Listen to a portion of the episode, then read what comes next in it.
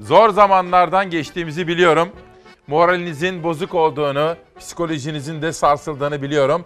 Ama hakikati, en güvenilir kaynaklardan gerçeği konuşacağız. Meseleyi panik yapmadan ama ciddiye alacağız.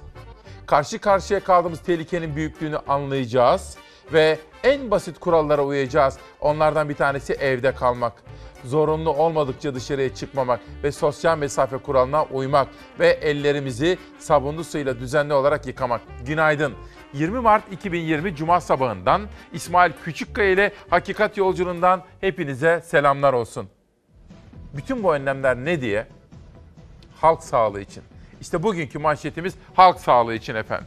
Bugün Türkiye'den ve dünyadan haberler, en güvenilir kaynaklardan derlediğimiz uyarılar ve Ankara'dan sizler için gelmiş bir bilim insanı, bir bilim kadını burada sizler için olacak efendim. Ve halk sağlığı için diyorum gazete manşetleriyle haber yolculuğumuza başlıyorum. Buyurun. Gazetelerde bugün Cumhuriyet Gazetesi'nde ve aynı zamanda Türkiye Gazetesi'nde çok çarpıcı bir manşet var efendim. Bakın virüs affı. AKP infaz düzenlemesinin kapsamını genişletiyor. Cezaevleri büyük oranda boşalacak. Erdoğan'a da sunulmuş Adalet Bakanlığı tarafından ve Cumhurbaşkanı Erdoğan hızlandırın demiş. Adalet Bakanı Gül, AKP yöneticileri ve hukukçularla toplantı yapan Erdoğan, çerçevesi iyi belirlenmiş bir infaz sistemi değişikliğinin hızla parlamentoya getirilmesini istedi. Önceki gün ve dün yapılan toplantılarda indirimden yararlandırılacak suçlarla ilgili kapsamın genişletilmesi yönünde eğilim ortaya çıktı. Hangi suçların istisna tutulacağı ile ilgili değerlendirme sürerken salgın nedeniyle 100 bine yakın tahliye getirecek düzenleme üzerinde çalışıldığı belirtiliyor. Bazı suçlar hariç 3'te 2 oranında ceza infazının sağlanabileceği kaydediliyor tutukluların da bırakılması gündemde. Emine Kaplan imzalı bir Cumhuriyet Gazetesi manşeti. Aynı olay Türkiye Gazetesi'nde de Yücel Kayaoğlu imzasıyla yine manşette. Bugün cezaevleriyle ilgili özel haberleri de sizlerle paylaşma imkanı bulacağım efendim. 20 Mart'ta koronavirüsle ilgili en doğru, en son manşeti şimdi atıyoruz. Salgına dönüşmesi dünyada olduğu gibi ülkemizde de ihtimal dahilinde olan ve ciddi riskler içeren bu hastalığa karşı set çekmenin yolu tedbir almaktır. Koronavirüs vaka sayısı bir günde yine katlandı. Hasta sayısı 359'a çıktı. Bakan açıklamayı yine saatler gece yarısına yaklaşırken yaptı. Son 24 saatte yapılan 1981 testten 168'i pozitif çıktı. 191 olan hasta sayımız 359'a ulaştı. Hastalarımızdan 85 yaşındaki bir hanımefendiyi kaybettik. Sağlık Bakanı Fahrettin Koca Twitter'dan yaptığı duyuruda bu kez kaç test yapıldığı bilgisini de paylaştı.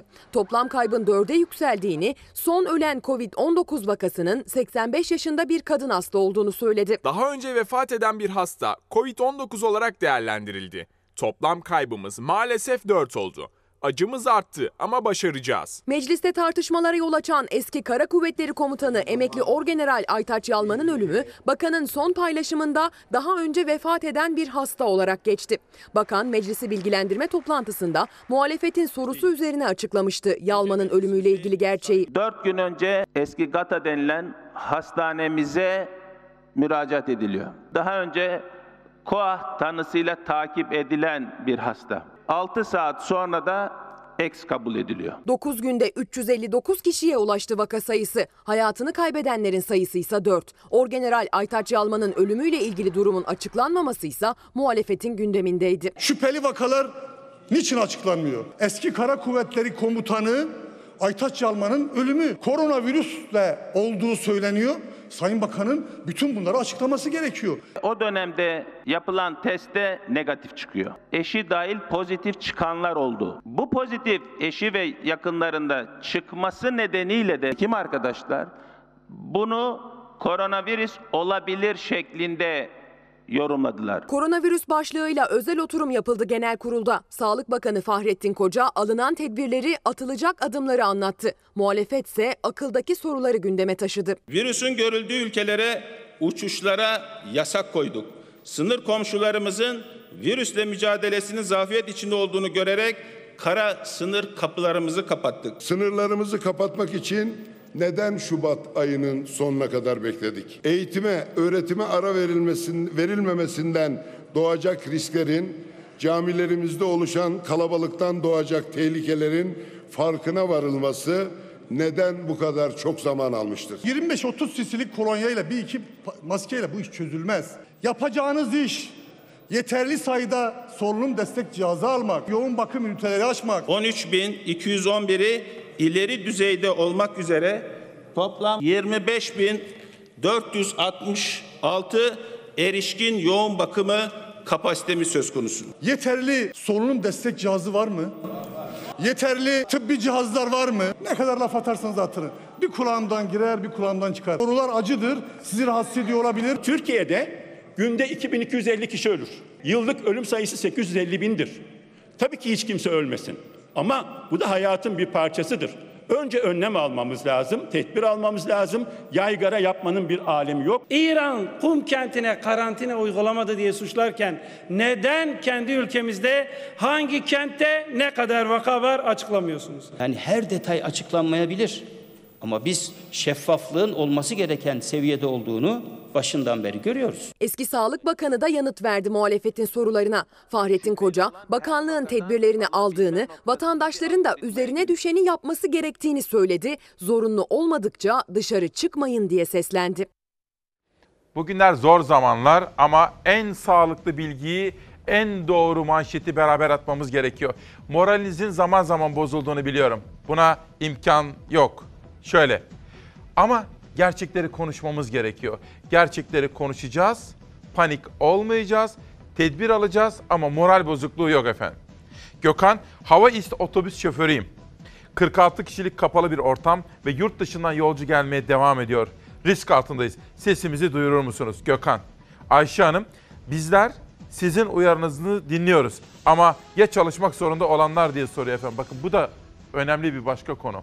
Neden acaba sokağa çıkma yasağı ilan edilmedi? Bu da sizlerden gelen çok yaygın aldığım sorulardan biri. Cumhuriyet'te virüs affı var. AKP infaz düzenlemesini kapsamını genişletiyor. Cezaevleri büyük oranda boşalacak. Bu konuya detaylı olarak gireceğim efendim. Bugünü ana gündem maddelerinden bir tanesi bu. Cumhurbaşkanı da talimat vermiş. Çünkü cezaevlerinde zaten tıka basa kalıyorlar.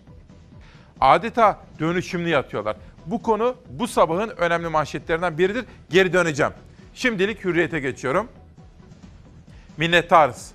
Dövüldüler, öldürüldüler ama insanlığa hizmette geri adım atmadılar. Koronavirüse karşı savaşta en ön safta yine doktorlar yer aldı. Şimdi efendim biz bugün Çalar Saatimizde yine bu haberi vermiştik. Bu haber hazır mı? Yönetmenime sorayım ben. Dün akşam saat 21'de hepimiz dedik ki doktoru, hemşiresi, hasta bakıcısı, çalışanları, idari çalışanları, bütün tıp dünyasını ne kadar saygıyla selamlasak, onlara ne kadar teşekkür etsek, ne kadar teşekkür etsek azdır.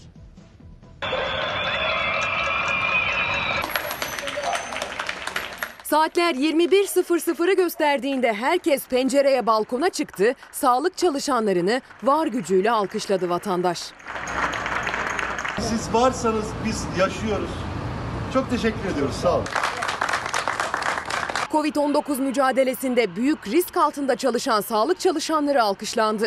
Tüm Türkiye tek yürek oldu. Bu mücadelede en zorlu görevi başarıyla göğüsleyen sağlık çalışanları için alkışlı destekte bulundu. Evlerin ışıkları yandı söndü, tencere tavalar devreye girdi.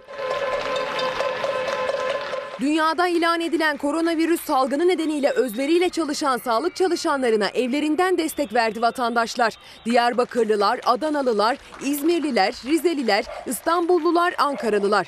Sağlık Bakanı Fahrettin Koca'nın sosyal medya hesabından sağlık çalışanlarını alkışlamaya yönelik daveti tüm yurtta yankı buldu. Sizden onlar için bir alkış istiyorum. Alkış sesleri yankılandı yurtta. Burdurlu itfaiyeciler hastane önünden alkışladı sağlıkçıları belirli bir mesafeden. Ne kadar alkışlasak bu alkış size azdır. Çok teşekkür ederim. Sağ olun. Size minnettarız. İyi ki varsınız. Rize'de de cadde ve sokaklar yankılandı sağlıkçılara verilen destekle. Sağlık personeline mesajım onlar bizim zanımız, değerimiz. Yani onlar olmasa biz ne yapardık bilmiyoruz. Allah onlardan razı olsun. Allah haklarını helal etsinler. Konya'da Umre'den dönenlerin 14 gün süreyle tedbir amaçlı tutulduğu öğrenci yurdundan da alkış sesleri yükseldi. Suudi Arabistan'dan gelen 2200 kişi Sağlık Bakanı'nın çağrısına uydu. Belki de en büyük fedakarlığı yapan meslek grubuna moral desteği amaçlıydı alkışlar.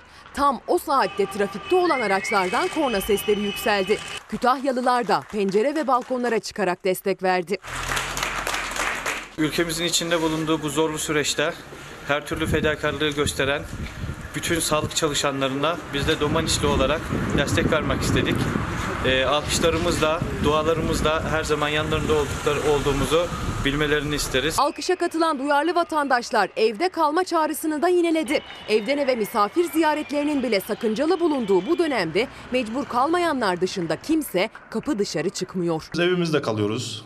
Bir problem olmadığı sürece dışarıya çıkmamız gerektiğinde çok nadir çıkıyoruz. O zaman da önlemimizi alıyoruz tabii ki. Hepsine sonsuz teşekkürler. Ellerine, yüreklerine sağlık. Ne kadar teşekkür etsek azdır. Bizler kendimizi korumak için sosyal mesafe kuralına uyarken pek çoğumuz evde kalırken onlar kendi eşlerini, çoluklarını, çocuklarını bırakarak hastaneye gidiyorlar ve koronavirüse en ön safta savaşıyorlar. Bütün sağlık çalışanlarına minnettarız efendim. En büyük riskli meslek grupları sağ- sağlık personeli, havalimanı çalışanları, bankacılar, eczacılar, marketçiler. Mesela ben havaalanında çalışıyorum diyor. 1903 haber rumuzu arkadaşım. Bir de bu tarafa bakalım. Efendim sizlerin yorumları, görüşleri, eleştirileri benim için çok önemli. Bakınız. Ne diyor?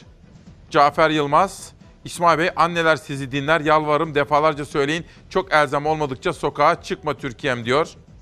Hüseyin Bey, şu bencil insanlar içinde birkaç cümle söyleyiniz lütfen. İstifçilik yapmasınlar diyor.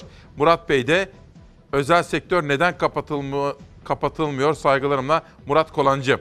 Cafer Yılmaz kardeşimin sözünü kırmayalım. Kıymetli büyüklerim, başta anneler ve babalar lütfen kendi can güvenliğiniz için, kendi sağlığınız için dışarıya çıkmayınız. Sizler risk grubundasınız. Yaşı 60'ın üzerinde olan çok kıymetli Çalar Saat ailesi. Lütfen dışarıya çıkmayınız. Çok zorunlu olmadıkça kimseyle temas etmeyiniz. Bütün bu aldığımız tedbirler sizlerin sağlığı için. Cumhuriyet ve Hürriyet'ten sonra Sözcü gazetesi. ABD para veriyor, iktidar vaat veriyor. Muhalefet korona paketine böyle tepki gösterdi. Başta ABD olmak üzere pek çok ülke virüsten etkilenen sektörlere ciddi maddi yardım yapıyor. Bizde açıklanan destek ise hayal kırıklığı yarattı diyor. Şimdi gazetenin yan tarafında detay olarak seçtim. Siyasi partilerden iktidarın açıklamış olduğu pakete tepkiler yükseldi. Bu arada şunu söyleyeyim. AVM'lerle ilgili olarak çalışanların da patronların da haftalardır dile getirmiş olduğu önlemler alınmaya başlandı. AVM'ler tek tek kapatılıyor efendim. İşte siyasi parti temsilcilerinden gelen tepkiler. CHP Genel Başkan Yardımcısı Faik Öztürk, vergi erteleyerek piyasa canlanmaz derken Veli Ağbaba, krizle boğuşan halk sefalete gömülecek diyor. Aykut Erdoğdu, kalp krizi geçirene aspirin veriyorlar derken Gürsel Tekin, ABD biner dolar veriyor, biz kolonya dağıtıyoruz diyor. İyi Partili, eskiden Merkez Bankası Başkanlığı da yapmış olan Durmuş Yılmaz, kaynak yok, tek çare borçlanmak derken Samsun Milletvekili Erhan Usta, o da geçmişte Kalkınma Bankası'da görev yapmış bir ekonomi bürokratıydı. Krize kötü bir mali yapıda yakalandık diyor efendim. Peki meselenin ne kadar ciddi olduğunu anlamak için ne yapıyorduk? Dünyaya bakıyorduk. Koronavirüs dünyayı tamamen sardı. 180 ülkeye yayıldı. Salgın 245 bin insanı etkileyerek 10 binden fazla can aldı. Ülkeler koronavirüs kabusundan uyanamıyor. Dünyayı çevreleyen virüs görüldüğü ülkelerde 1-2 hafta içinde hem vaka sayısını hem de can kaybını hızla artırıyor. Avustralya'da koronavirüsten ölenlerin sayısı 7'ye çıktı. İspanya'da 24 saat içinde belirlenen vaka sayısı hiç olmadığı kadar yükseldi. Arjantin de karantina uygulamalarına geçti. Koronavirüs Avustralya'da 756 kişiyle temas etti. Can kaybı 7'ye çıktı. Başbakan Scott Morrison Avustralya vatandaşı ve oturma izni olanlar dışında ülkeye girişleri yasakladı. Yasak dışında tutulanlarsa ülkeye evlerinden 14 gün çıkmamak şartıyla giriş yapabiliyor. Karantina kurallarına uymayanlara ise hapis cezası var.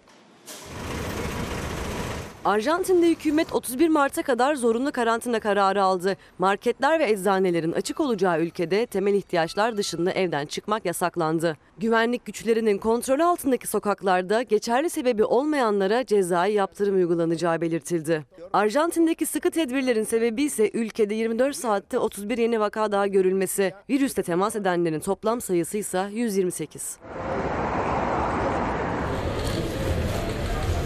İspanya'da koronavirüs hızını artırdı. Bir günde 682 yeni vaka görüldü. Can kaybı 831'e yükseldi. Başbakan Pedro Sanchez virüs sebebiyle 15 günlük olağanüstü hal ilan etti. İspanya vatandaşlarının alışveriş, ilaç ve tıbbi yardım dışında dışarı çıkışları yasaklandı. Okullarsa ülke genelinde kapatıldı. Das Coronavirus ist eine riesige Herausforderung für uns in Deutschland. Eine Herausforderung, wie wir sie seit langem nicht gekannt haben. Almanya Başbakanı Merkel 2. Dünya Savaşı'ndan örnek verdi. O zamandan beri böyle bir seferberliğe ihtiyaç duymamıştık dedi. Can kayıplarının vaka sayısına göre düşük olduğu Almanya'da virüsle temas ettiği tespit edilen kişi sayısı 15.320 oldu. 44 kişi hayatını kaybetti. 372 kişinin yaşamını yitirdiği Fransa'da 15 günlük sokağa çıkma yasağı uzatılması gündeme geldi. Mazeret bildirmeden dışarı çıkanlara 135 euro ceza kesildi. Şu ana kadar bir kişinin öldüğü belirtilen Rusya'da devlet başkanı Putin salgının yayılmasını durdurduk dedi. Sınır komşumuz İran'da 149 kişi daha hayatını kaybetti. Can kaybı 1284 oldu. Kuzey Kıbrıs Türk Cumhuriyeti ise yurt dışı girişlerini durdurdu. Tehlike ve risk gerçekten büyük. O nedenle ciddiye almamız gerekiyor. Moralimizi bozmayacağız gayet tabii ki. Moralimizi yüksek tutacağız. Çünkü yüksek moral bağışıklık sistemimizin güçlü olması anlamına geliyor. Ama vurdum duymaz olmayacağız. Canım bana bir şey olmaz demeyeceğiz. Hayır. Çünkü söz konusu olan sağlığınız. O nedenle evden dışarıya çıkmayacağız. Temas yapmayacağız ve ellerimizi iyi yıkayacağız efendim. En önemli konular bunlar. Ömür, İsmail Bey lütfen dile getirir misiniz? Araç muayene istasyonlarında İtalya gibi yurt dışından gelen araçları muayene ediyorlar risk kapsamında. Dün tanıdığım pek çok ismi de aradım. Eczacılar da var. Diş hekimleri mesela Osman Gümrü hocamı da aradım. Hocam dedim gitmiyorsunuz değil mi muayenehaneye veya üniversiteye? Hayır dedi. Her yer kapalı. Bütün eczacıların da, diş hekimlerinin de, sağlık çalışanlarının da onlara ne kadar borçlu olduğumuzu, minnettar olduğumuzu bilmeleri ve kendi sağlıklarını da düşünmeleri gerekiyor efendim.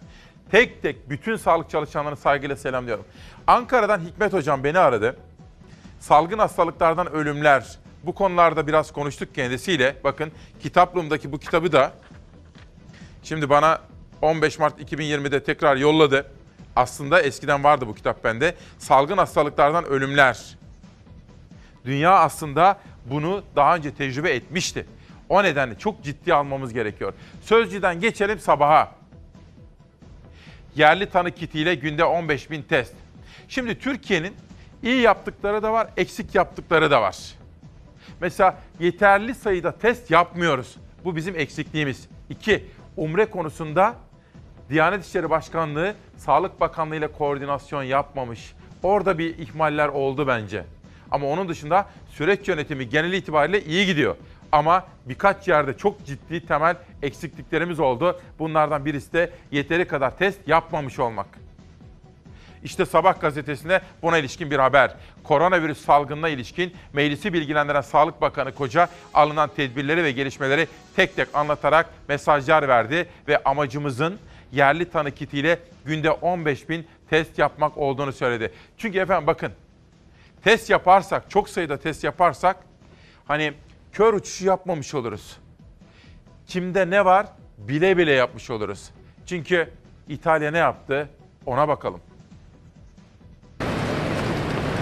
İtalya'da can kaybı Çin'i geçti. Koronavirüse bağlı ölümler 3405'e yükseldi. Endişe tırmanıyor çünkü ülkede 33 binden fazla aktif vaka var. Lombardiya bölgesinin, Milano'nun olduğu bölgenin e, kırmızı zon ilan edilmesi e, planlanıyordu. Bunu duyanlar Evlerine kalmak yerine oldukları yerden kaçtılar. Tabii ki aralarında virüs taşıyan vardı. Ee, o sebeple diğer yerlere de yayıldı. Koronavirüs Çin'de başladı ancak binlerce kilometre uzaktaki İtalya'yı merkez üssü haline getirdi. Çin'den yeni vaka haberi gelmezken can kayıpları da neredeyse durdu. İtalya'da ise bir gecede 427 kişi yaşamını yitirdi. Ülkede 33 binden fazla aktif vaka olması can kayıplarının daha da tırmanacağını işaret ediyor. Burası Pantheon, evimizin arkası. Dünyanın en çok misafir alan meydanı. Her şey kapalı gördüğünüz gibi. Hayatını kaybedenlerin sayısı artmaya devam ettikçe İtalya'da morglarda yer kalmadı. Salgından en çok etkilenen Bergamo kentinde askerlerin tabut taşıdığı görüntüler dikkat çekti. Korkutan açıklama Başbakan Conte'den geldi. Conte salgının birkaç gün içinde zirve noktasına ulaşacağını ardından gerilemeye başlamasını umduklarını söyledi. İtalya'ya Çin yardım eli uzattı. Pekin yönetimi 37 doktor ve 20 ton sağlık ekipmanı gönderdi. En çok sorulan soru İtalya'nın Çin'den daha kötü duruma nasıl geldiği. İlk olarak bir buçuk ay önce Çin'den gelen iki Çinli turist ve bir İtalyan vatandaşında görüldü virüs. Roma'da görülen ilk vakalar sonrası İtalya Çin'e tüm uçuşları durdurdu. Havalimanları termal kameralarla donatıldı. Avrupa'nın ilk tedbir alan ülkesiydi İtalya ama felaket hiç beklenmedik bir şekilde geldi. Milano yakınlarında bir kasabada Şubat ayında bir vaka görüldü. Klinik bulguları değerlendiremeyen sağlık çalışanları bunun basit bir grip olduğuna karar verdi. Hastadaki koronavirüsü sağlık görevlilerine de bulaştı. Bölgede hastalık şikayetleri artmaya başladı. Arkasından Lombardiya bölgesinde kırmızı alarm verildi. Karantinalar başladı. Ancak yerel yönetimler de dahil halk bu yasakları umursamadı. Virüs o kadar hızlı yayılmaya başladı ki tüm ülkeyi sardı. Bugün virüsün en kötü etkilediği Lombardiya bölgesinde tablo çok ağır. 2000'den fazla kişi yoğun bakımda tedavi görüyor. Hastanede tedavisi süren hasta sayısı 16 bini bulmuş durumda. 15 bin kişi ise evde tecritte tutuluyor. Özel zamanlardan geçiyoruz. Dolayısıyla bizim de bütün yayın planımız, akışımız, saatimiz, her şeyimiz değişti. Ankara'dan sizler için bir konuk davet ettim. O da kırmadı bizi geliyor. Çok kıymetli bir bilim kadını bütün detaylarıyla bize koronavirüsü ve almamız gereken tedbirleri anlatacak. Bunun dışında neler var efendim? Bakın şöyle. Yarın biz bugünden başlatıyoruz. Aslında her gün bizim için önemli. Down sendromlar için farkındalık günü. Bundan bahsedeceğim. Cezaevinden bir mektup aldım. Murat Ağırel, benim gazeteci arkadaşım. Barış Pehlivan gibi, Barış Terkoğlu gibi ki Soner Yalçın bugün Oda TV davasını yazmış Sözcü'deki yazısında. Ve Murat Ağırel de bana cezaevinden bir mektup yazmış. Çalarsat ailesine selamlarını iletmem gerekiyor. Biraz sonra detaylandıracağım. Bir de dün buraya konuğum gelmişti Murat Beyazyüz, Yakup Albayrak, 2. Abdülhamit Bir Şehzadenin Ruh Portresi isimli kitabını. Dün hani buraya hocamız gelmişti ya, doçent psikiyatrist Murat Beyazyüz. Ondan geldi kitap efendim sağ olsun. Milliyet'te eğitime dair bir haber, sınavlara soru ayarı. Bakan Selçuk, koronavirüs salgını nedeniyle LGS ve YKS ertelenmezse soruların okulda yüz yüze eğitim yapılan konulardan olacağını söyledi. Yani okulda yüz yüze ders işlenmediyse bunlar daha sonra soru olarak çocuklarımıza, öğrenci kardeşlerimize sorulmayacak. Bugün eğitime dair haberlerim de var. Onları bir sonraki kuşağa bırakıyorum. Ama şimdi yönetmenim Serdar'dan rica ediyorum. İki kahramanımız şehit oldu efendim. Bugün şehitlerimiz var. Bakın Türkiye'mize başsağlığı dilemek istiyorum. Lütfen onların yüzlerine gözlerine bakın. Tabii koronavirüsle ilgili gelişmeleri yaşarken bir acı haber daha aldık. Ramazan Nayır, piyade uzman çavuşumuz ve Oğuzhan Taş, piyade uzman çavuşumuz dün şehit oldular. Türkiye'mize başsağlığı diliyoruz efendim. Başınız sağ olsun. İdlib'den iki şehidin haberi geldi. Radikal grupların roket atarlı saldırısında iki kahraman Mehmetçik şehit düşerken bir kahraman Mehmetçik ise yaralandı. Herkes Sağlık Bakanlığı'ndan koronavirüs vaka sayısı bilgisi beklerken İdlib'den şehitlerin haberi geldi. Bakanlık resmi açıklamayı saatler gece yarısına yaklaşırken yaptı. Bakanlıktan yapılan açıklamaya göre İdlib gerginliği azaltma bölgesinde yaşandı saldırı. Saldırı sonrasında bölgede tespit edilen hedeflerin derhal ateş altına alındığını da aktaran açıklamada başsağlığı ve sabır dilekleri de yer aldı. Kahraman şehit piyade uzman onbaşı Ramazan Nair 25 yaşındaydı. Sivas'ta yaşayan ailesine acı haberi ulaştırıldı. İki yıldır orduda görev yaptığı öğrenilen kahraman şehit bekardı. Naaşı gece saatlerinde Hatay'dan Sivas'a getirildi. Şehit uzman onbaşı Nair bugün askeri törenle Yukarı Tekke Mezarlığı Garnizon Şehitliğine defnedilecek. Kahramanmaraş'a da düştü şehit ateşi. Ailesi Kahramanmaraş'ın Elbistan ilçesinde yaşayan şehit uzman onbaşı Oğuzhan Taş, Ekinözlü ilçesi Kürtül Mahallesi nüfusuna kayıtlıydı. Elbistan'da yaşayan Taş ailesinin evi oğullarının acı haberiyle yasa boğuldu. Bayraklarla donatıldı şehidin baba ocağı. Dört çocuklu ailenin en büyüğü olan uzman onbaşı Oğuzhan Taş 28 yaşındaydı. Yaklaşık iki yıl önce Türk Silahlı Kuvvetlerine katılmıştı. Selam. Dur. Esas duruş. İdlib'den iki kahramanın şehadet haberinin geldiği gün bir diğer şehitse törenle toprağa verildi. 2 Mart günü Ağrı'nın Doğu Beyazıt ilçesinde Gürbulak Gümrük Müdürlüğü'ne ait zırhlı servis aracına düzenlenen saldırıda iki personel şehit olmuş, 16 personel de yaralanmıştı. O saldırıda yaralanan Gümrük ve Dış Ticaret Bölge Müdür Yardımcısı Ramazan Turan, Ankara Bilkent Şehir Hastanesi'nde tedavi altındaydı. Turan, tedavi gördüğü hastanede doktorların tüm çabalarına rağmen yaşam mücadelesini kaybetti. 55 yaşındaki bölge müdür yardımcısı Ramazan Turan, memleketi Elazığ'ın Maden ilçesine bağlı Karatop köyünde askeri törenle toprağa verildi.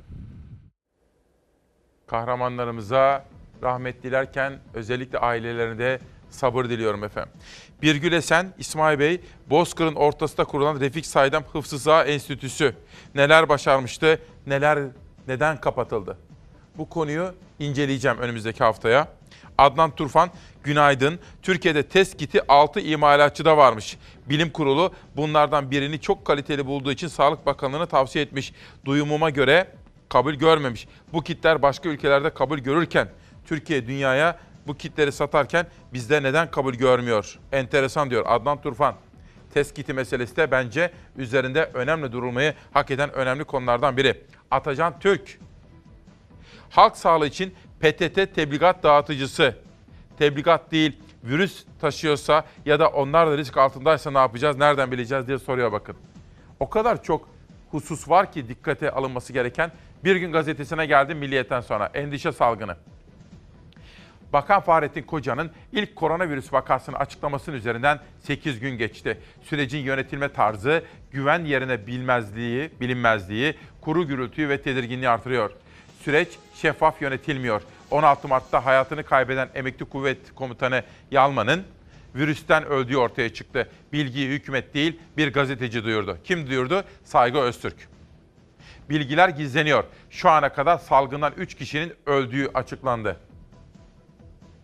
Yurttaşlar gerçek vaka ve ölüm sayısının açıklanandan çok daha fazla olduğunu düşünüyor. Tehdit önemsenmiyor. Yetkililer tahmin edici bilgiler paylaşmıyor. Tehdidin kontrol altına alınması için gerçek vaka sayısını ve salgının görüldüğü yerleri bilmek gerekiyor. Uzmanlar dışlanıyor. Bu konuda uyarılar yapan doktorlar otorite baskısıyla susturuluyor. Türk Tabipleri Birliği ve sağlık emekçileri süreçten inatla dışlanıyor, yok sayılıyor. Erken davranılmadı. Dünya virüsle mücadele ederken iktidar kamuoyuna bizde vaka yok şeklinde bilgi veriyordu. Ancak kısıtlı test uygulamasıyla bile sayı 7 günde 200'e yaklaştı. Önlemler yetersiz. Bu durum testlere daha önce başlanıp sosyal mesafe türü tedbirler geç kalmadan alınsaydı yayılma hızı yavaşlatılamaz mıydı gibi onlarca soruyu da akıllara getiriyor efendim. Tabii koronavirüs Ankara'dan değerli bir hocamız, bir profesör, bir bilim insanı geliyor. Uzun uzun konuşacağız kendisiyle. Tane tane hepinizin izlemesi çok önemli, yaşamsal önemde. O gelirken ama bir taraftan biraz evvel şehitlerimizden bahsetmiştik. Bir de geçmiş olsun mesajı vermek isterim. Elazığ'a deprem nedeniyle geçmişler olsun diyoruz. Deprem oldu. Depremi hissettik. Hani dış, evden nasıl attığımızı bilmiyoruz kendimi. Bayağı sallandık. 6,8'lik depremin yaralarını sarmaya çalışan Elazığ yeni bir depremle sarsıldı. Elazığlılar büyük korku yaşadı. Depremi hisseden kendini sokağa attı. Şu anda bile eve girmeye korkuyorum. Saat 20.53'te merkez üssü Elazığ'ın Sivrice ilçesi olan 5 büyüklüğünde deprem kaydedildi. Deprem 21 kilometre derinlikte meydana geldi. Ocak ayında 6,8 büyüklüğündeki depremi yaşayan Elazığlılar yeni sarsıntıyla paniğe kapıldı. Bu e, büyük depremi hatırlattı. Depremi hissedenler kendini dışarı attı ama evinden dışarı çıkanları koronavirüs korkusu sardı. Hala panik içerisindeyiz. Dışarıda mı kalsak, içeri mi geçsek bilmiyoruz. Koronadan da dolayı biraz telaşlıyız. Ama sanırım deprem biraz daha ağır basıyor. 5 büyüklüğündeki depremde herhangi bir olumsuzluk yaşanmadığını duyurdu Elazığ Valiliği. Yalnızca iki katlı bir kerpiç evin duvarları çatladı. Evin boşaltılmasına karar verildi. Efendim bugünkü manşetimiz halk sağlığı için. Çalar Saat'te de sağlık personelini teşekkürle, minnetle anacağımızı belirtmiştim. Ankara Son Söz gazetesi ekonomi paketi tatmin etmedi diyor. Türkiye'de iktidarın duyurduğu ekonomik istikrar kalkanı paketi hem boyut olarak hem de kapsam olarak oldukça küçük. Hepi topu 15 milyar dolarlık bir paket diyor. Zaten muhalefet partileri de bunun yetersiz olduğunu, özellikle çalışanlar açısından üretici ve çiftçi bakımından hiçbir şey getirmediğini söylüyorlar efendim. Ankara Son Söz gazetesi. Bugün İsmail Küçükkaya Demokrasi Meydanı'nda koronavirüsle ilgili gelişmeleri tartışırken açıklanan paketin çiftçiye, üreticiye, esnafa ve emekliye neler getirip getirmediğini de sizlerle birlikte konuşacağım. Konuğumun gelip gelmediğini bir kontrol etmek istiyorum. Ama önce bir kitap bakın.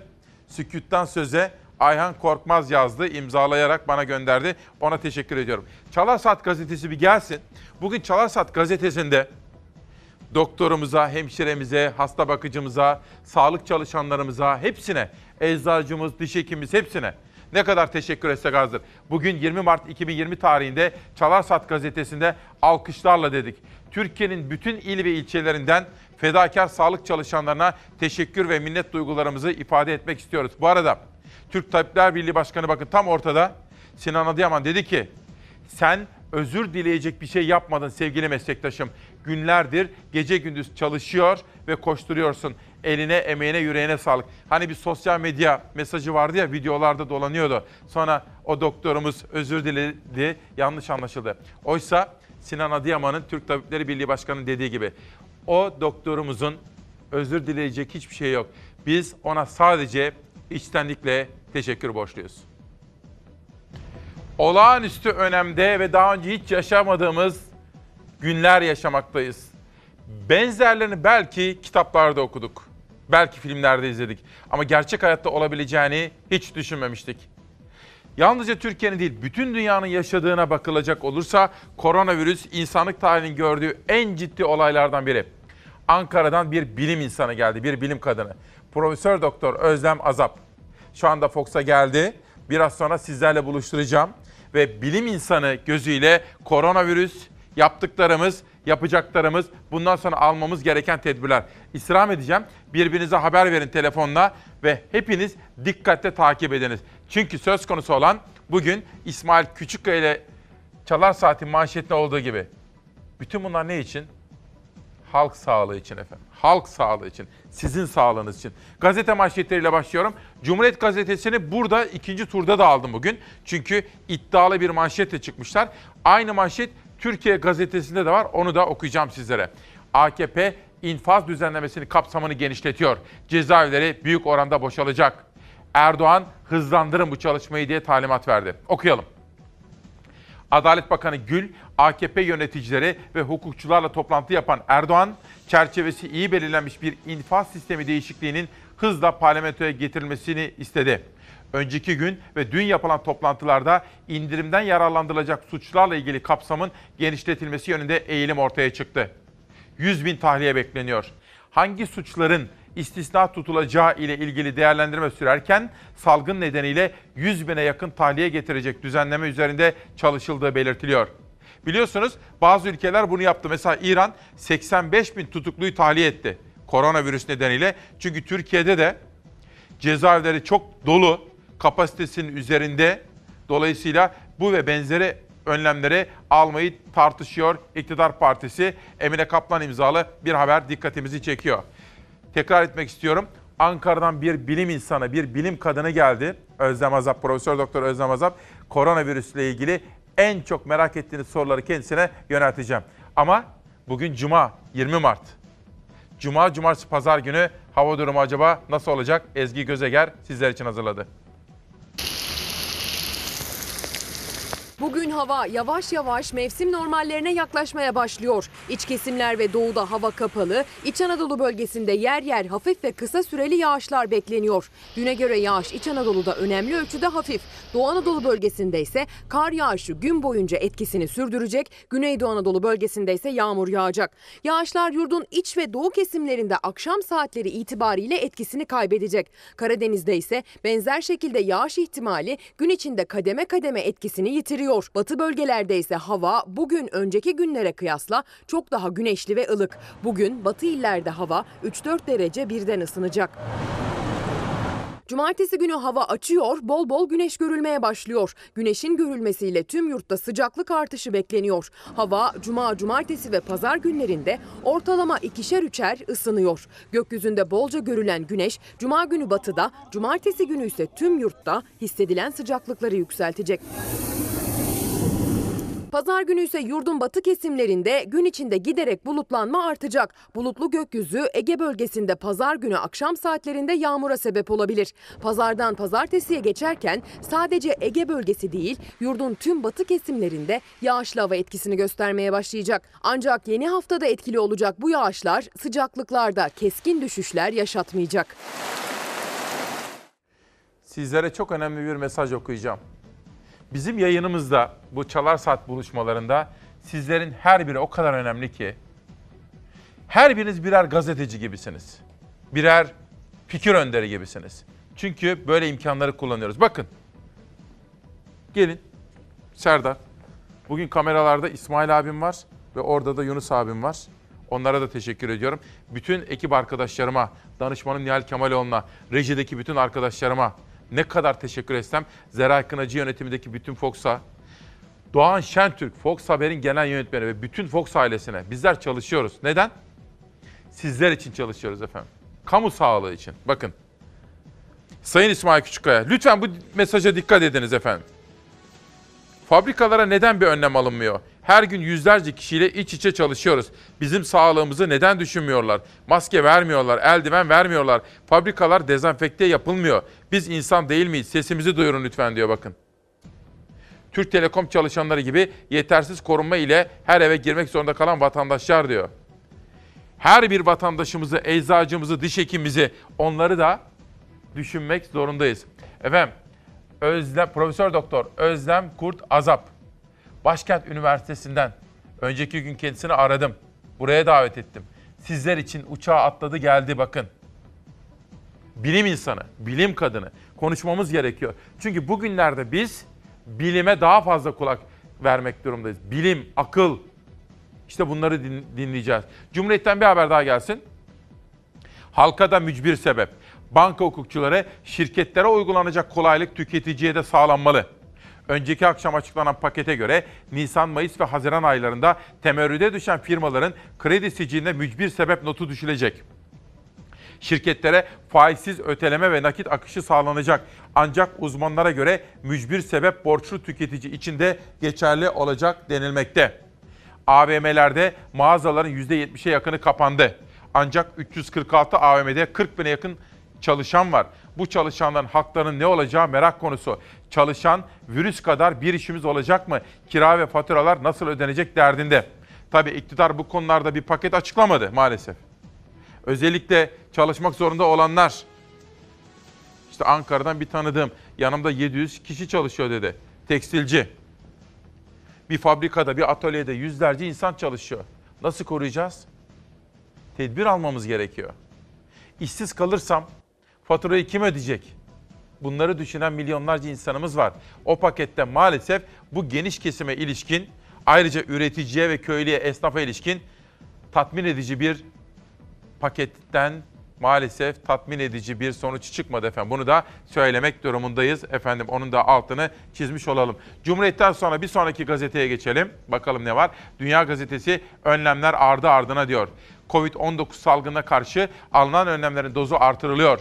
Zincir mağazalar geçici süreyle kapatma kararı aldı. Türkiye Bankalar Birliği bankalara kredi kanallarını açık tutmaları yönünde bir tavsiyede bulundu efendim. Şimdi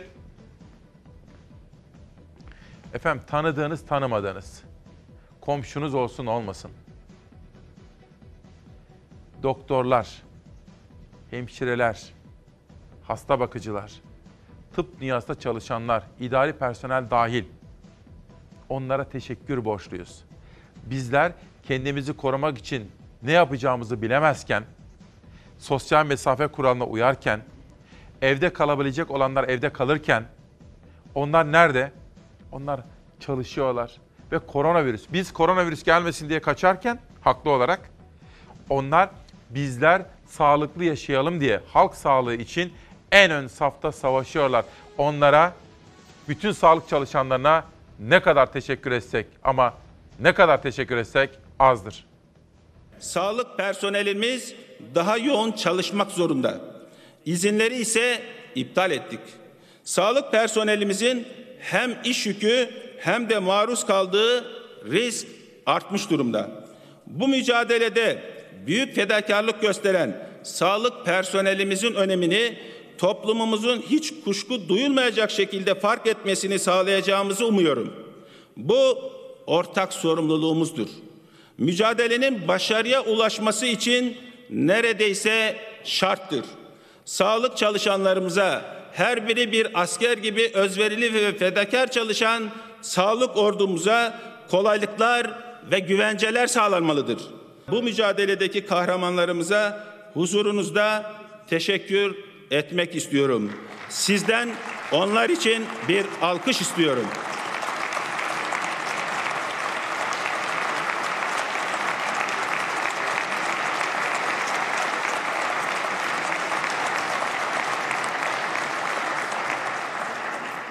Ama sadece alkış değil.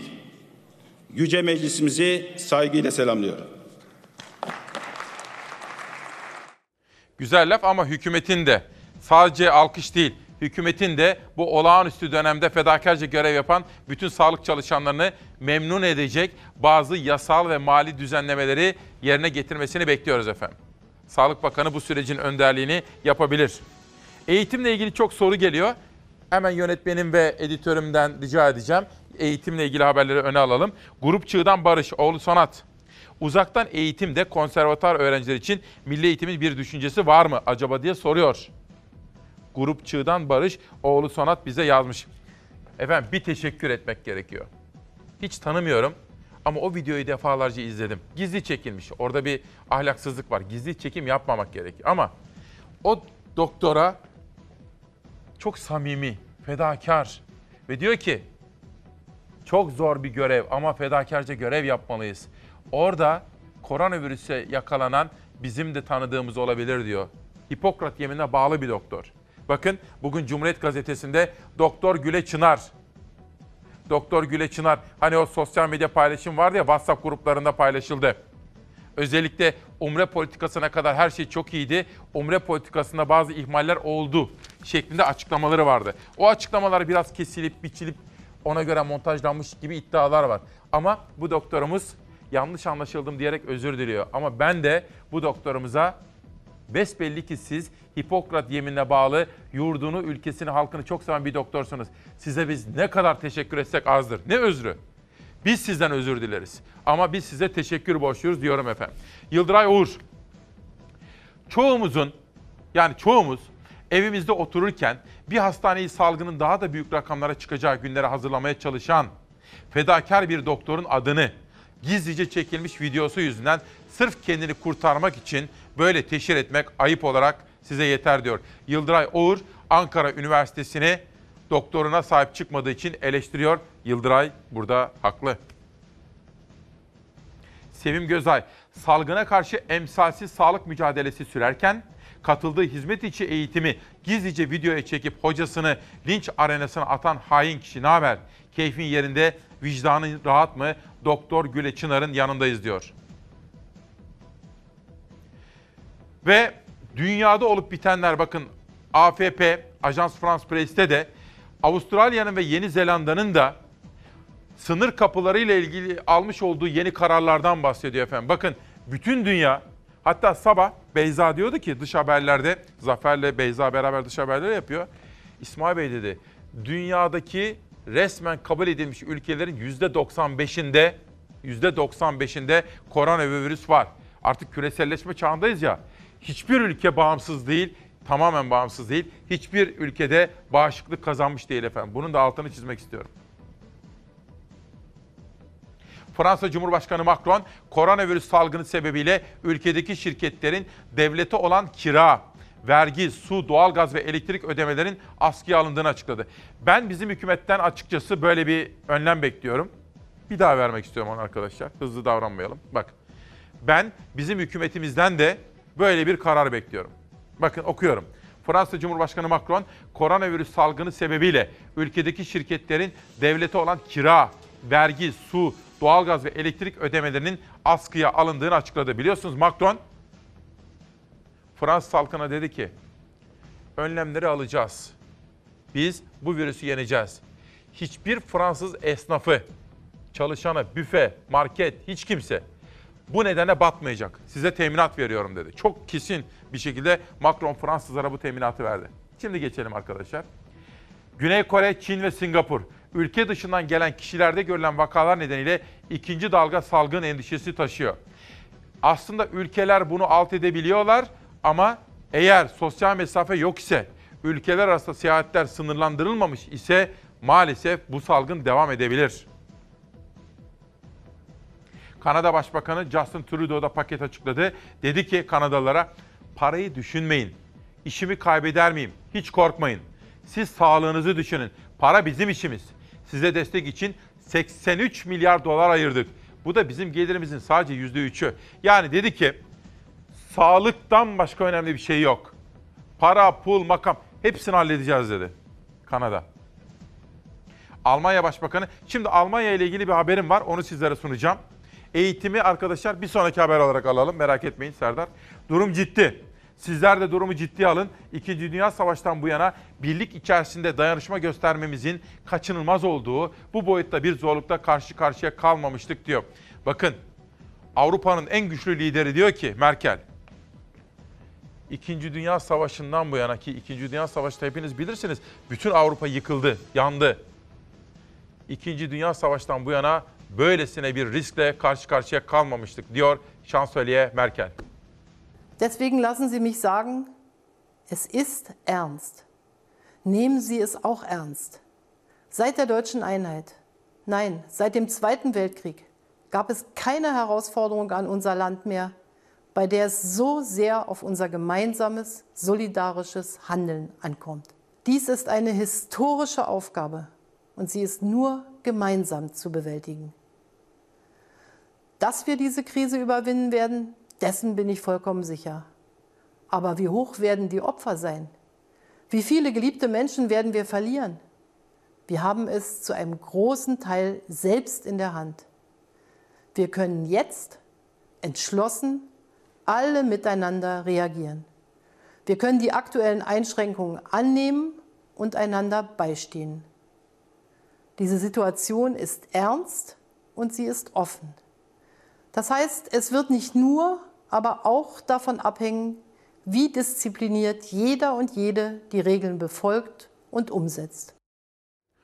Durum çok ciddi. Bütün en kötü durum senaryolarını okudum, çalıştım. Durum tahmin ettiğinizden daha ciddi efendim. Panik yapmanızı istemem. Moralinizi bozmanızı istemem ama meseleyi ciddiye almanızı isterim. Çünkü karşı karşıya kaldığımız riskin büyüklüğünü biliyorum. İşte bu nedenle en güvendiğim bilim insanlarını davet ettim sizlerle. İsmail Küçükkaya Demokrasi Meydanı'na katılsınlar diye. Profesör Doktor Özlem Kurt Azap, Başkent Üniversitesi'nden sizler için uçağa atladı. Kendi önlemlerini alarak onu da soracağım ve geldi. Biraz sonra sizlerle buluşturacağım. Ama bu meselenin bir de eğitim boyutu var efendim. Bakın. Sabah gazeteleri okurken sizler için Mustafa Mert Bildirici'nin bir haberi dikkatimi çekti. Bir gün gazetesinde ücretli öğretmenlere üvey evlat muamelesi açlığa mahkum ediyorlar. Koronavirüs salgın nedeniyle eğitime verilen arada okullarına gidemeyen 80.583 ücretli öğretmenin mağduriyeti sürüyor. Öğretmenler çözüm beklerken Milli Eğitim Bakanı Selçuk'un şu anki mevzuatta bunu yapmamız mümkün değil açıklaması hayal kırıklığı yarattı.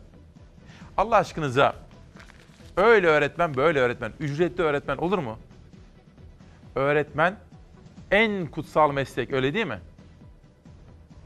Ücretli öğretmen. Yani öğretmenlerimize bizim güvenceli, kendilerini rahat hissedebilecekleri, rahat rahat kitap alabilecekleri, ne bileyim istedikleri dijital platformlara abone olabilecekleri böyle bir hayat standardı sağlamamız gerekiyor. Sıra geldi milliyete, sınavlara soru ayarı. Bunu anons etmiş ve sizlere söz vermiştim.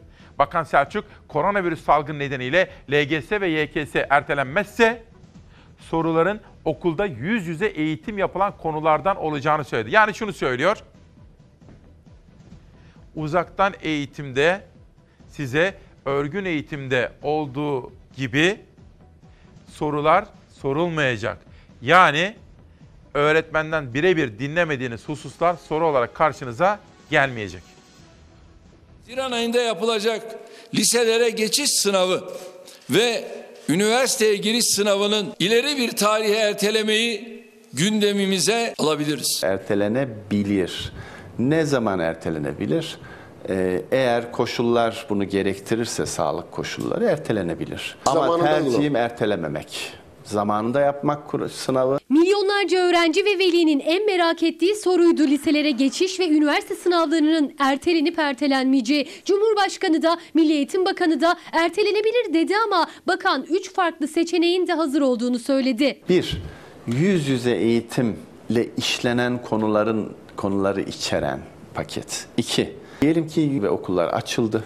Bununla ilgili de bir paketimiz var. Üç, diyelim ki bu sınav ertelendi ya da bunlar olasılık. Liselere geçiş ve üniversite sınavları için bilim kurulunun tavsiyeleri dikkate alınacak ama yeni günün sabahında ÖSYM 9 sınav tarihinin koronavirüs riski nedeniyle değiştiğini duyurdu. 12 Nisan'da yapılması planlanan yabancı dil bilgisi seviye tespit sınavı 17 Mayıs'ta yapılacak. Elektronik yabancı dil sınav tarihi 2 Mayıs'a ertelendi. 26 Nisan'da yapılacağı duyurulan engelli kamu personeli seçme sınavı 20 Eylül'de gerçekleştirilecek. Bu sürecin uzaması ya da uzamamasına ilişkin bizim hazırlıklarımız var, senaryolarımız var. İlk orta lise tatilinin uzama ihtimaline karşı da hazır olduklarının altını çizdi Milli Eğitim Bakanı Ziya Selçuk. Televizyon ve internet aracılığıyla başlayacak uzaktan eğitimin programı da açıklandı. Mesela pazartesi günü saat 9'da başlıyor.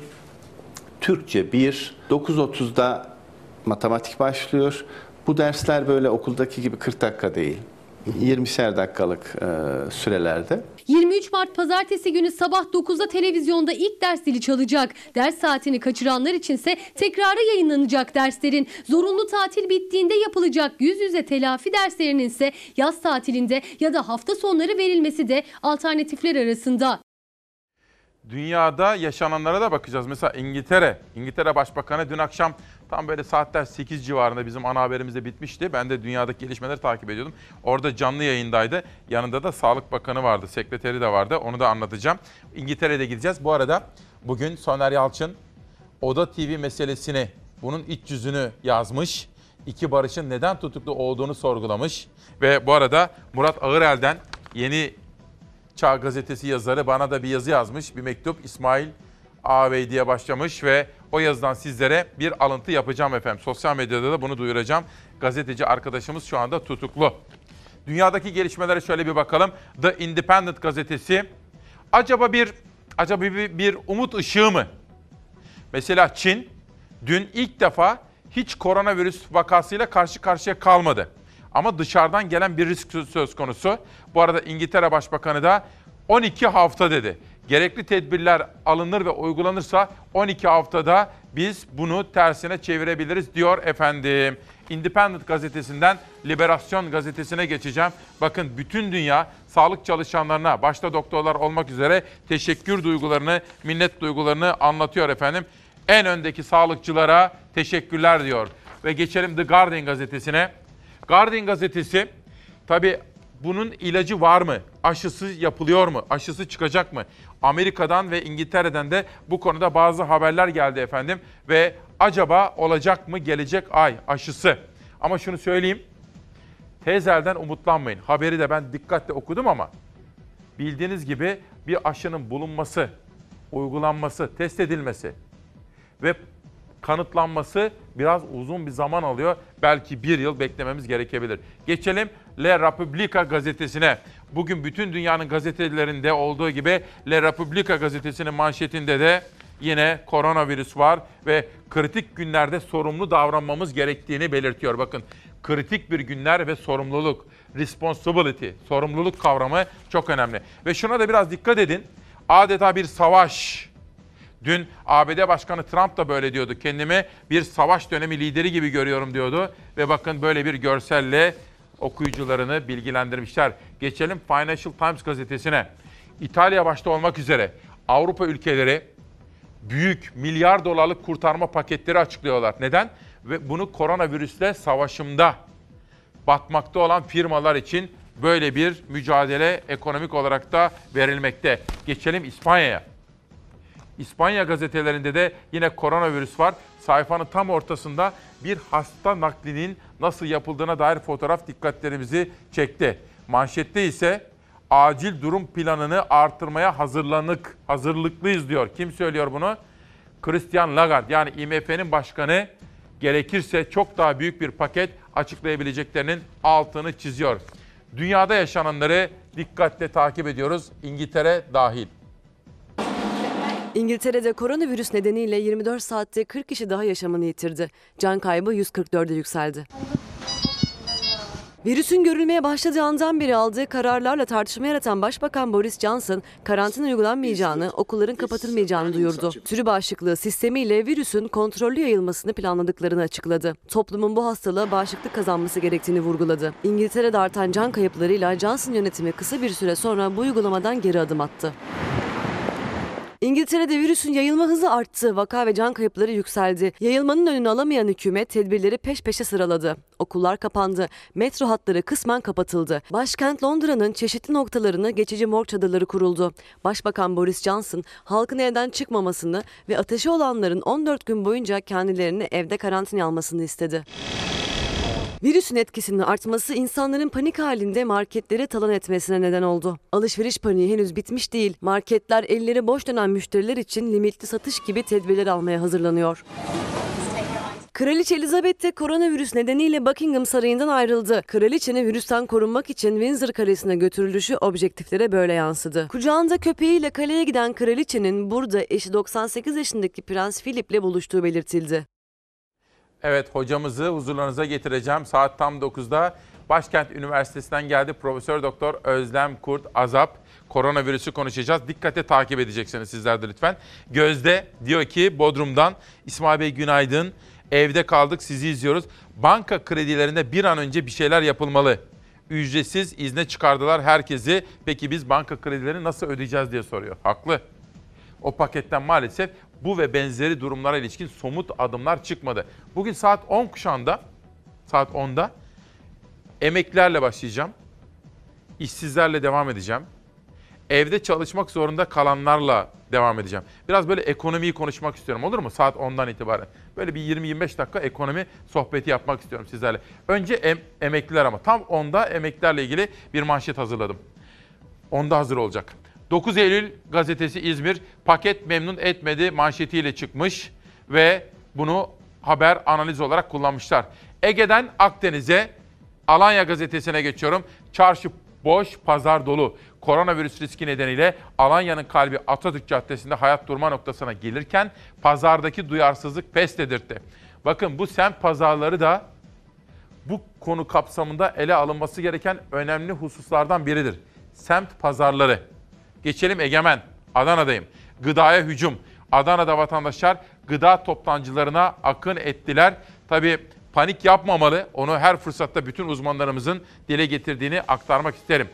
Ve doğuya doğru geçelim. Van sesi. İran sınırında tedbirler sıklaştırıldı. Vali Mehmet Emin Bilmez başkanlığında toplanan genişletilmiş İl Hıfzı Sığa Kurulu toplantısında koronavirüse karşı alınan ve bundan sonra alınacak yeni tedbirler konuşuldu. Geçelim Gaziantep Güneş Gazetesi. İş dünyasında fedakarlık zamanı. Tabii Abdülkadir Konikoğlu, dün kendisiyle de haberleştim. O da bu konuda elini taşın altına koydu ve vadeleri uzattı. Hiç kimseden şimdi alacaklarını hemen ödemesini beklemediklerini belirtiyor. İşte Gaziantep İş Dünyası'ndan gelen haberler bu şekilde. Yeni dönem Bursa'dayım, yuh olsun hepinize diyor. Bursa'daki bir kamu hastanesinde görev yapan hemşire koronavirüs salgınından korkan komşularının tacizine uğradı. Paranoyaya kapılan komşular sağlık çalışanına sen virüs taşıyorsun buraya gelme dediler. Antalya ve Ordu'dan iki çevre haberim var yerel gazete. Onları biraz sonraki kuşağa bırakmak istiyorum. Efendim bugün Cuma. Diyanet İşleri Başkanlığı ve Din İşleri Yüksek Kurulu kararı da var. Sağlığınız her şeyden daha önemli efendim bakın. Bugün camiler kapalı. Yeni tip koronavirüsün yayılma tehlikesi ortadan kalkıncaya kadar cuma namazı başta olmak üzere cami ve mescitlerde cemaatle namaza ara verilmesi gerekli hale gelmiştir. Koronavirüs sebebiyle Diyanet İşleri Başkanlığı camilerde cemaatle namaz kılınmasına ara verdi. Bugün tüm gün ve yarın gece camilerin kapalı tutulmasını kararlaştırdı. Yeni tip koronavirüs zatürresi tüm dünyada olduğu gibi Türkiye'de de yayıldı. 4 kişi virüs yüzünden hayatını kaybetti. Vaka sayısı 359'a çıktı. Diyanet İşleri Başkanlığımız cuma namazlarının ve vakit namazlarının cemaatle kılınmayacağını, herkesin namazını evinde veya isterse camide ferdi olarak eda edebileceğini Din İşleri Yüksek Kurulu'nun kararı olarak başkanımız açıkladı. Koronavirüsle mücadele kapsamında alınan tedbirlerden biri de cuma namazları ve vakit namazlarının camilerde cemaatle kılınmaması oldu. Cuma namazı yerine isteyenin ferdi olarak öğle namazını eda edebileceğini açıkladı Diyanet. Koronavirüs tehlikesinde en riskli grup yaşlılar. Onları korumak için Diyanet İşleri Başkanlığı yeni bir karar aldı. Bugün yani cuma günü ve Miraç Kandili'nin idrak edileceği cumartesi gecesi camilerin kapalı tutulması kararlaştırıldı. Cuma namazı için sela okunmayacağı belirtildi. Yaşları sebebiyle en yüksek risk grubunda bulunan cami cemaatinin korunması konusunda önemli bir adımı atmış olduk. Diyanet İşleri Başkanı Ali Erbaş imzasıyla müftülüklere gönderilen yazıda insanın can güvenliğini sağlamanın İslam'ın ana gayelerinden biri olduğu vurgulandı. Şimdi efendim Ankara'da Başkent Üniversitesi'nde görev yapıyor. Aynı zamanda Türk Tabipler Birliği'nin bu Covid yani koronavirüsü izleme komitesinde yani Başkan Sinan Adıyaman ve yönetimle birlikte yakından çalışıyor. Profesör Doktor Özlem Kurt Azap. Hoş geldiniz hocam. Merhabalar, hoş bulduk. Nasılsınız? İyiyim, teşekkür ederim. Hocam bir kere önce teşekkür ediyorum. Ankara'dan atlayıp geldiniz. Nasıl geldiniz? Önce onu bir Ee, söyler uça-? Dün Uçakla. akşam uçakla geldim. Tüm e, sosyal mesafe kurallarına uyarak, Ne yaptınız mesela? Uça uyarak. havaalanına şimdi arabaya bindiniz. Bir anlatır mısınız? Merak ediyorum. Evet, şimdi e, aslında mesela havaalanında bir arkadaşımla karşılaştım. E, tokalaşmadık, zaten sarılmıyoruz. Bir metre mesafeyi koruyarak uzaktan sohbet ettik. Benim yanımda e, kolonya vardı. E, temas ettikten sonra yüzeylere işte kapıdan geçtik, her iki kapıdan da geçtikten sonra her ikisinin arasında da elimi kolonya ile temizledim. Kimseyle e, tokalaşmadım. Tekrar uçaktan indiğimde, araca bindiğimde elimi kolonyaladım. Otele girer girmez, odama girer girmez elimi yıkadım. Sabunlu Ee, suyla. Sabunlu suyla 20 saniye boyunca tüm yüzeylerini... Nasıl yapıyoruz hocam? Onu bir hakikaten bir gösterir Evet misiniz? şöyle. Arkadaşlar elimiz- yakın görsün. Su ve Evet. sabun aldık. Elimizin tüm yüzeylerini içini dışını yıkıyoruz. Böyle bunu yapıyoruz aslında ama Tamam. şunu unutuyoruz. Şöyle mümkünse parmak aralarını normalde çok iyi yıkamadığımız yerleri ve baş parmağımızı çok iyi yıkamıyoruz genellikle. Bir de parmak uçlarımızı şöyle yapmamız gerekiyor ki ucundaki e, olası hastalık bulaşıcı etkenler de uzaklaşsın ve bileklerimizi de böyle yıkayarak duruluyoruz ve sonra kuruluyoruz. Kurulama el yıkamanın önemli bir parçasıdır. Ne demek?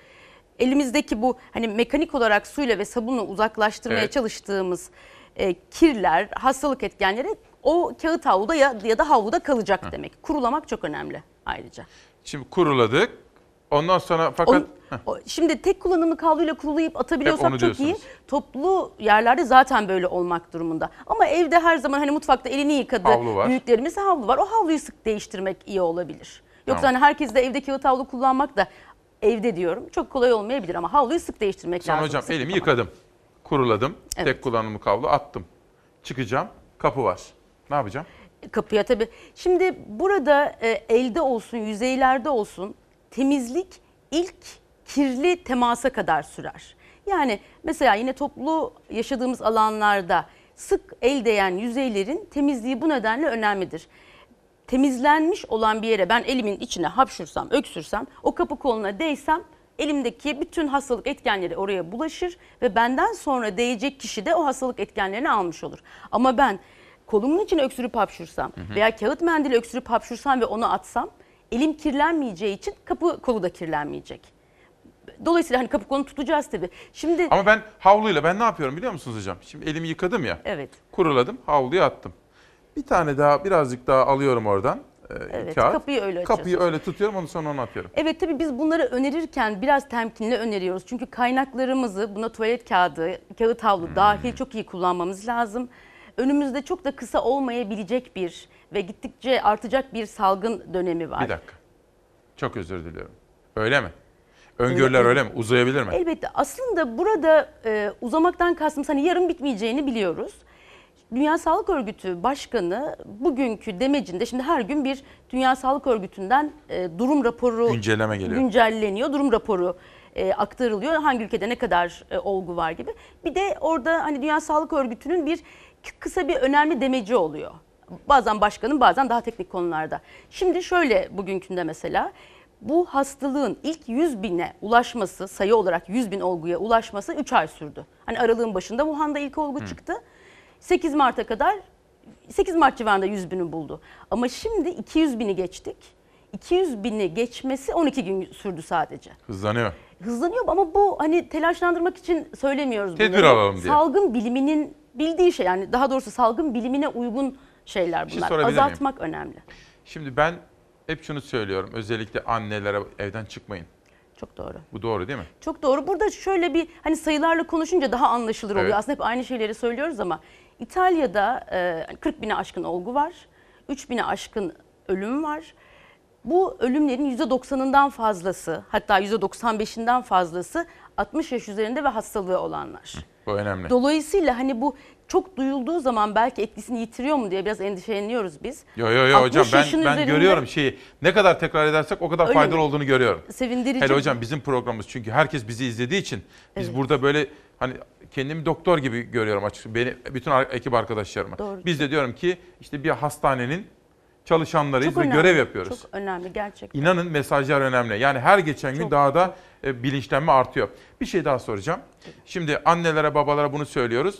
Torunları da görmeyin diyoruz büyük anne, büyük babalara. Bu doğru mu? Şimdi telefonla görüşmek e, makul olabilir. Hani hiç uğramamak mümkün olmayabilir. Hatta belki e, görüşmek zaten gerekiyordur kimi zamanlarda. Bir metreden fazla yaklaşmamak. Hatta en başını söyleyelim. Sarılıp öpüşmemek, el öpmemek, birbirimizi öpmemek. Bu bu salgın e, belli Geçene bir kadar. düzeye ininceye kadar buna çok dikkat etmemiz lazım. Sarılıp öpüşmek kesinlikle yok. El öpmek yok, tokalaşmak yok. Bir metreden fazla zorunlu olmadığımız zaman bir metreden fazla sağlıklıysa da yaklaşmak yok. Hastaysa 2 metreden fazla karşımızdaki kişi hastaysa 2 metreden fazla yaklaşmamaya çalışacağız. Bu social distancing Sosyal mesafe. Sosyal mesafe. Hani Türkçesi sosyal mesafe, sosyal izolasyon nasıl çevirsek fark etmez. Ama bütün dünya bunun üzerinde e, duruyor. Çünkü şu anda bu salgın ortaya çıktı. Keşke çıkmasaydı ama çıktı. Bu salgını bundan sonra e, yavaşlatmak sadece sağlık sisteminin elinde değil. Aksine daha çok toplumun ve Bizim. bireylerin elinde. Dün akşam İngiltere Başbakanı, yanında Sağlık Bakanı da vardı. Açıklamalar yapıyordu. Tek önceleri ciddiye almadılar bunu aslında Amerika ve İngiltere. Sonradan anladılar. Bütün Doğru. İngilizlere çağrımdır dedi. Evden çıkmayın dedi. Evet İngiltere'nin biliyorsunuz bu toplum bağışıklığı denilen aslında e, bu durumda e, kullanıldığında biraz kafa karıştıran bir e, yaklaşımdan söz etti. Yani herkes hastalansın sonra zaten hastalığı kapma riski kalmayınca e tabii toplumda da hastalık kalmayacak diye Peki. düşünerek. Şimdi bir haber var. şey. Test kiti. Onu sormak istiyorum. Efendim bugün Ankara'dan Başkent Üniversitesi'nden Profesör Doktor Özlem Kurt Azap geldi. Kendisi aynı zamanda Türk Tabipler Birliği'nde bu konuyu yakın takip eden Covid komitesi, komite mi diyorsunuz? Kurul, izleme kurulu. Covid izleme kurulunda e, içinde bulunan bir bilim kadını. Kendisine Ankara'dan geldiği, bizleri bilgilendirdiği için teşekkür ediyorum.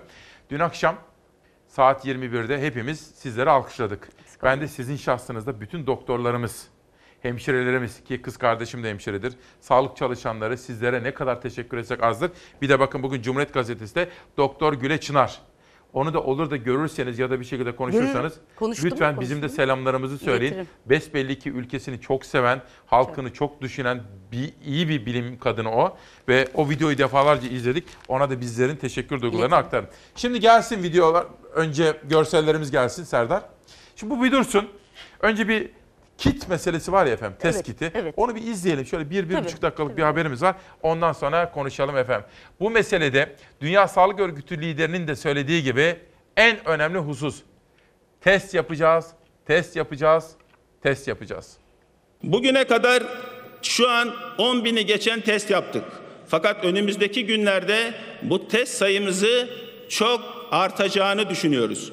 Çünkü görülen vakaları tarama durumunda özellikle oluyoruz. İlk koronavirüs vakasının görüldüğü 11 Mart'tan bugüne kadar yapılan test sayısını açıkladı Sağlık Bakanı Fahrettin Koca ve stratejinin artık değiştiğini söyledi. Hedef günde ortalama 15 bine yakın kişiye test uygulamak.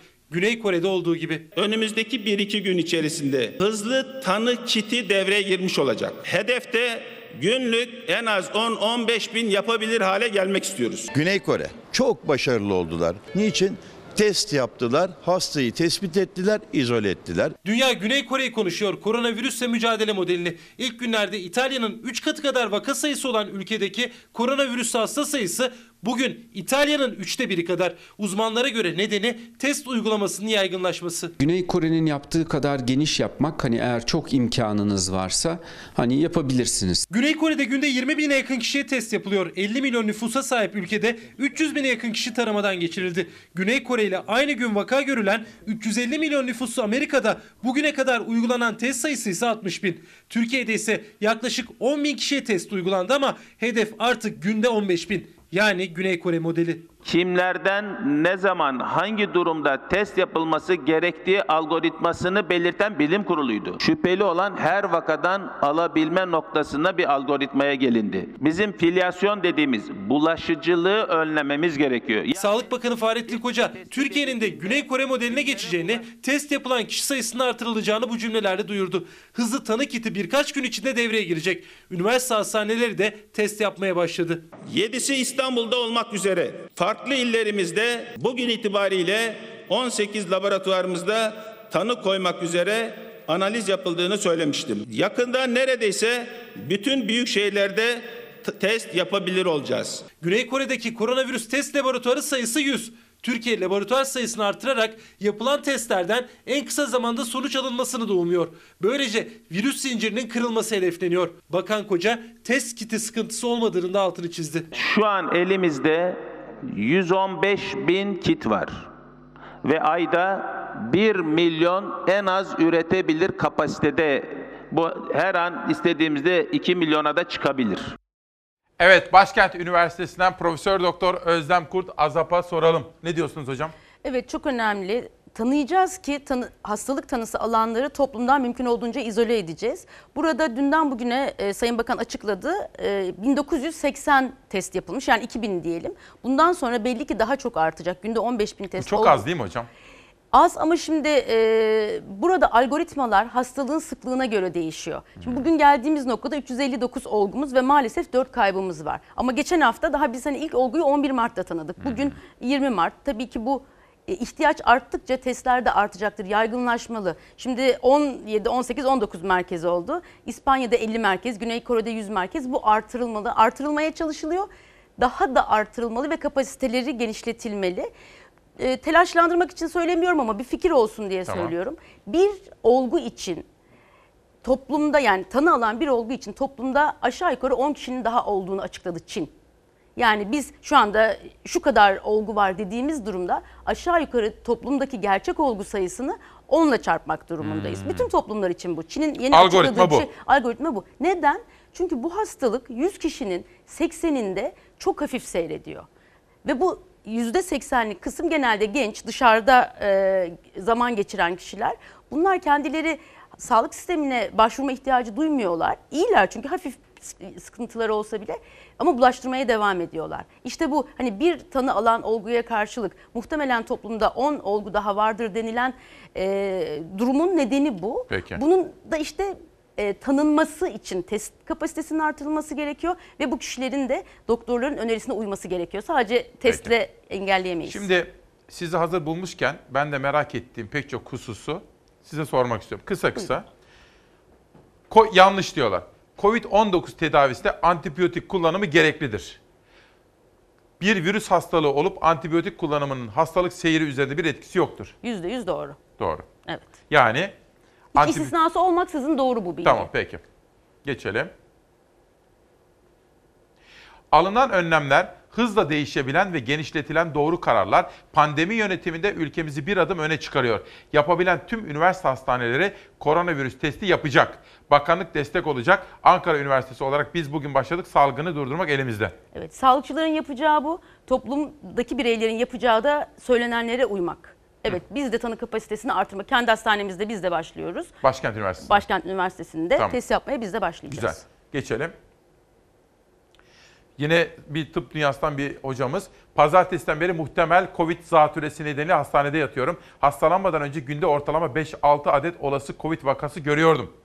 Arkadaşlarımdan aldığım bilgiye göre olgu sayısı çok artmış durumda. İnşallah düzelince mücadeleye kaldığımız yerden devam edeceğiz. Şimdi dün bir çapadan bir diş hekimi büyüğümle konuştum da o da bazı örnekler verdi. Şimdi tabii sizler hani biz kendimizi korumaya gayret ediyoruz. Tamam.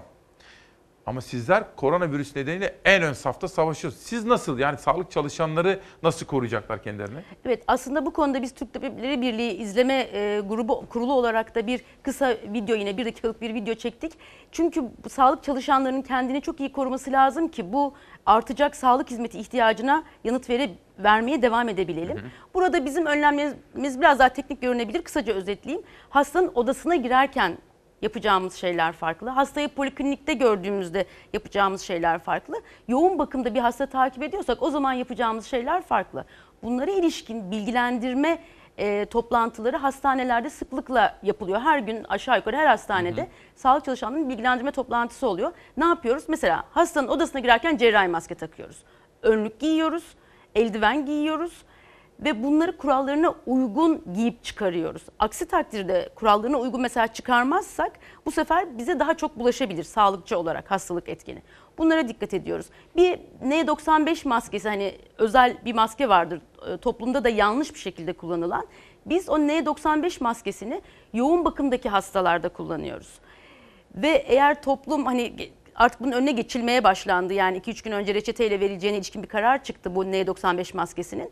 Toplum bu konuda e, duyarlı olmalı ki bu maskelere ulaşmaya çalışmamalı. Toplumun e, korunmasına etkisi yok bu maskenin. Sağlıkçıların yoğun bakımdaki hastaları takip ederken ihtiyacı var. Yani aslında sade vatandaş bunu boşuna takıyor. Kesinlikle. Hem de takarken de aslında kamu sağlığını tehdit ediyor. Evet çünkü sağlıkçıların kullanmasını kullanacağı sonuçta her şeyin bir kapasitesi var. Üretim Stok, kapasitesi stoklar var. tüketiliyor aslında. Tüketiliyor. Gereksiz Aynen yere. Öyle. Evet. Bir şey sorabilir miyim hocam? Şimdi siz hastanedeydiniz, üniversitedeydiniz, akşam eve gittiniz. Ne yapıyorsunuz?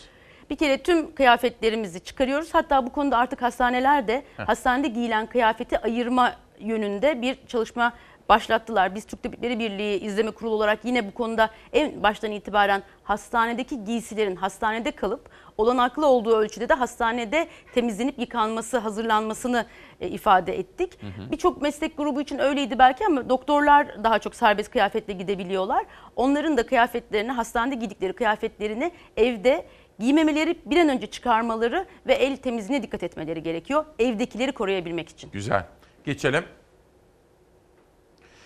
Şimdi hocam tabii tanıdıklarımız var. Ee, Şimdi AVM'lerde çalışıyorlardı. Kimisi iş yeri sahibi, kimisi çalışan, kimisi garson, kimisi k- işte mağazalarda görevli. Şimdi bu endişe ediyoruz. İtalya'yı aklınızdan çıkarmayın. Yasaklanmamış olsa da AVM'lere gitmeyin. Hocam şu kapalı mekanlara gidip gitmeme konusunu bir özetler misiniz?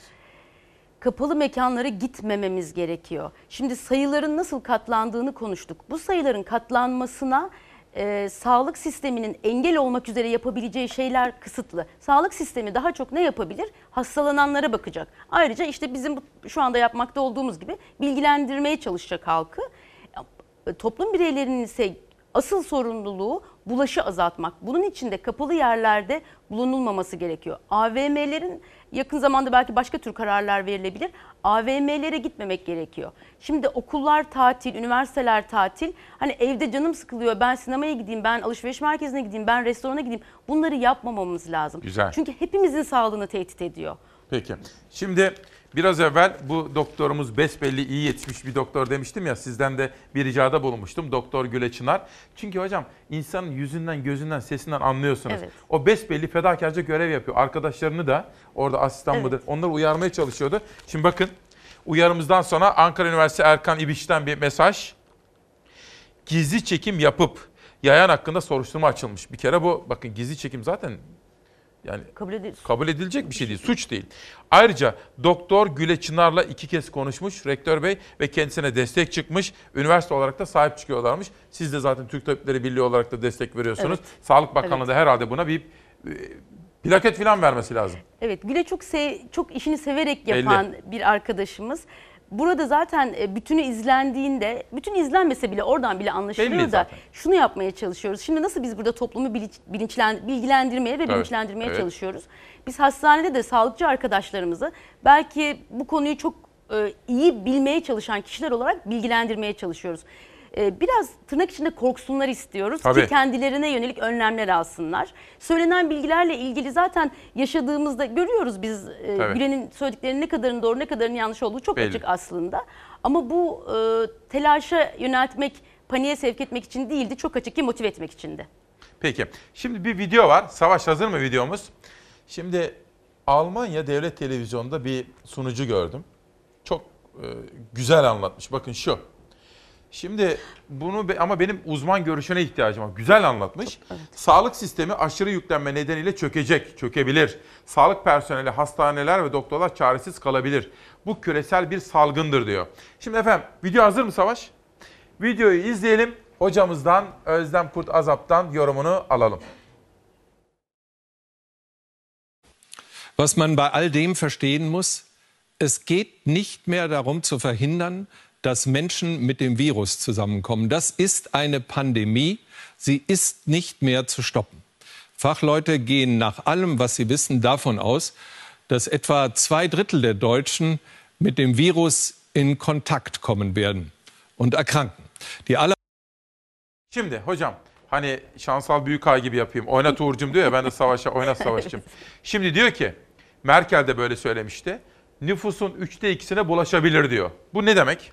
Bu şu demek aslında Şubat başından beri yapılan matematik modellemeler şunu gösterdi ki dünya nüfusunun yüzde 40 ila 70'e etkilenecek. Hani bu dünden bugüne bir bilgi değil, bir buçuk aydır aşağı yukarı bildiğimiz bir bilgi. Bu şu demek, bu hastalık yayılacak. Ee, akılda kolay kalsın diye dünya nüfusunun yarısı hatta en az yarısı etkilenecek diyoruz. İşte bunu engellemenin e, yolları üzerinde durmalıyız. Bunun sürekli vurgulanmasının nedeni bu. Birincisi bu hastalığın bir ülkede çıkması artık hani başarısızlık değil, Hı hı. artması başarısızlık değil, panik olunacak bir durum değil. Aksine e, sağduyulu, e, bilim ve akıl eşliğinde davranıp tedbir almayı gerektiren bir bilgi bu. Biz yani ülkemizde sayılar artacak. Bütün ülkelerde Mesela bir şey artıyor. söyleyeceğim. Sizin anneniz nerede yaşıyor efendim? Ankara'da yaşıyor. Adı ne? Huriye. Çok selamlarımı lütfen iletin. O da izliyordur bizi. İzliyor. Annenize ne diyorsunuz? Ee, anneme aslında belki iyi bir örnek. Babam diyaliz hastası. Evet. Evde bir kere bir metrelik sosyal mesafeyi koruyoruz. Tamam. Ee, babam hastaneye giderken de yanında kolonyasını bulunduruyor. Güzel. Hastalığı olduğu için, e, diyalize giren bir hasta olduğu için başka tür hastalıkları da var. O nedenle evden çıkarken maske takıyor. Ama annem mesela evden çıkarken maske takmıyor çünkü sağlıklı. Ama babam önemli hastalıkları olduğu için evden çıkarken Güzel ve örnek. hastaneye giderken maske takıyor. Hmm. Evet, sağlıklı kişiler maske takmamalı. Hasta kişiler, hastalıdan kastım öksüren, hapşuranlar zaten kaç yaşında olursa Bir dakika olsun hocam takmalı. çok özür. Sosyal mesafeyi koruyarak bir daha anlamak istiyorum. Tabii. Şimdi sizin, siz bir profesörsünüz. Babanız diyaliz hastası. O tabii ki önlem olarak takıyor maskeyi. Diyalize giderken takıyor, Ama evet. anneniz, bak sizin bir profesörün annesi. Evet. Eşi Bakkala de giderken takmıyor. hasta ama o takmıyor değil mi? Evet, bakkala giderken takmıyor. Şimdi burada Çok önemli bu. Çok çok önemli bu mesajı vermeye Güzel. çalışıyoruz. Ama öksüren, hapşuran, e, 16 yaşındaki oğlum, 20 yaşındaki yeğenim, e, 30 yaşındaki öğre- e, çalışan kişi maske takmalı. Öksürüyorsa, hapşırıyorsa kişi, hastaysa yani maske takmalı. Bunun nedeni çevreye yayılımı azaltmak. Çünkü biz Güzel. öksürüp hapşırırken mümkün olduğunca kolun içine öksürüp hapşıralım, dirseğin içine. Veya kağıt e, havluya, mendile, peçeteye öksürüp hapşıralım diyoruz ama her zaman mümkün olmayabiliyor bu. E, sonuçta refleks olarak olan bir şey. Dolayısıyla hasta kişilerin bir kere topluma çıkmaması, hani Evet. maske takmasından önce topluma kaç yaşında olursa olsun öksüren, hapşıran kişiler çıkmamalı. Şimdi hocam eskiden benim eski çalıştığım yerde Nergis Bozkurt vardı. Onu da buradan selamlıyorum. Çok fedakar çalışan bir gazeteci arkadaşım. Şimdi bir, bir keresinde dedi ki toplantı yapıyoruz haber toplantısı. Birisi hapşurdu. Böyle eline hapşurdu. Bakın sonra devam etti toplantıya. Sonra bir gün dedi ki bana Nergis ya İsmail Bey böyle güzelce bir uyarı yapsanız siz kendi üslubunuzla dedi. Şimdi bakın bu da aslında öğrenmemiz Çok gereken bir şey. Şimdi sonra hemen ben de orada güzelce söyledim daha sonra. Dedim ki şimdi hapşurmuş olabilirsin. Çok yaşa. iyi günler de yaşa. Bir lavaboya gidip elini yıkayıp gel. Ne kadar doğru. Evet. Bu aslında hep Covid-19 için konuşuyoruz bunları ama bu bunlar solunum yoluyla bulaşan tüm hastalıklar için geçerli kurallardır. tabii. Sağlık Bakanlığı da baştan itibaren yayınladığı bilgi notlarında Türk Tabipleri Birliği de öyle. Bu Covid-19 için konuşuyoruz evet ama bunlar yeni mucizevi yöntemler, öneriler değil. Solunum yoluyla bulaşan grip, nezle tüm hastalıklar için bu önlemler En basit öneriliyor. hijyen kuralı evet, aslında. Peki evet. videoya devam edelim mi? Savaş hazır mıyız? Kaldığımız yerden Alman sonucu en son şunu söylüyordu. Nüfusun üçte ikisine bulaşacak diyordu. Bakalım devamında ne var? Meisten von ihnen, 80 Prozent, sehr leicht und leicht. 20 Prozent werden ärztliche Hilfe brauchen und etwa 6 Prozent intensivmedizinische Betreuung. 6 Prozent, das klingt nicht nach viel, sind aber mehr als eine Million Menschen. Wenn man jetzt zulässt, dass sich die Viren so exponentiell rasant verbreiten, wie sie es von Natur aus tun, dann werden sie Pflege und Kliniken und Ärzte überwältigen. Es kommt darauf an, den Verlauf dieser Kurve zu strecken, dass sich die Ansteckungswelle möglichst weit über das Jahr verteilt. Dann werden immer noch genauso viele Menschen krank, aber eben nach und nach.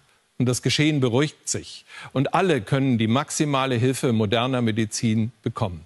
Das ist im Moment das Ziel. So wenig wie möglich Ansteckung jetzt am Anfang.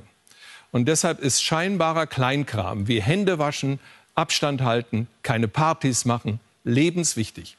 Nicht nur für einen selbst, sondern vor allem für die Schwächsten in dieser hoffentlich langen Kurve.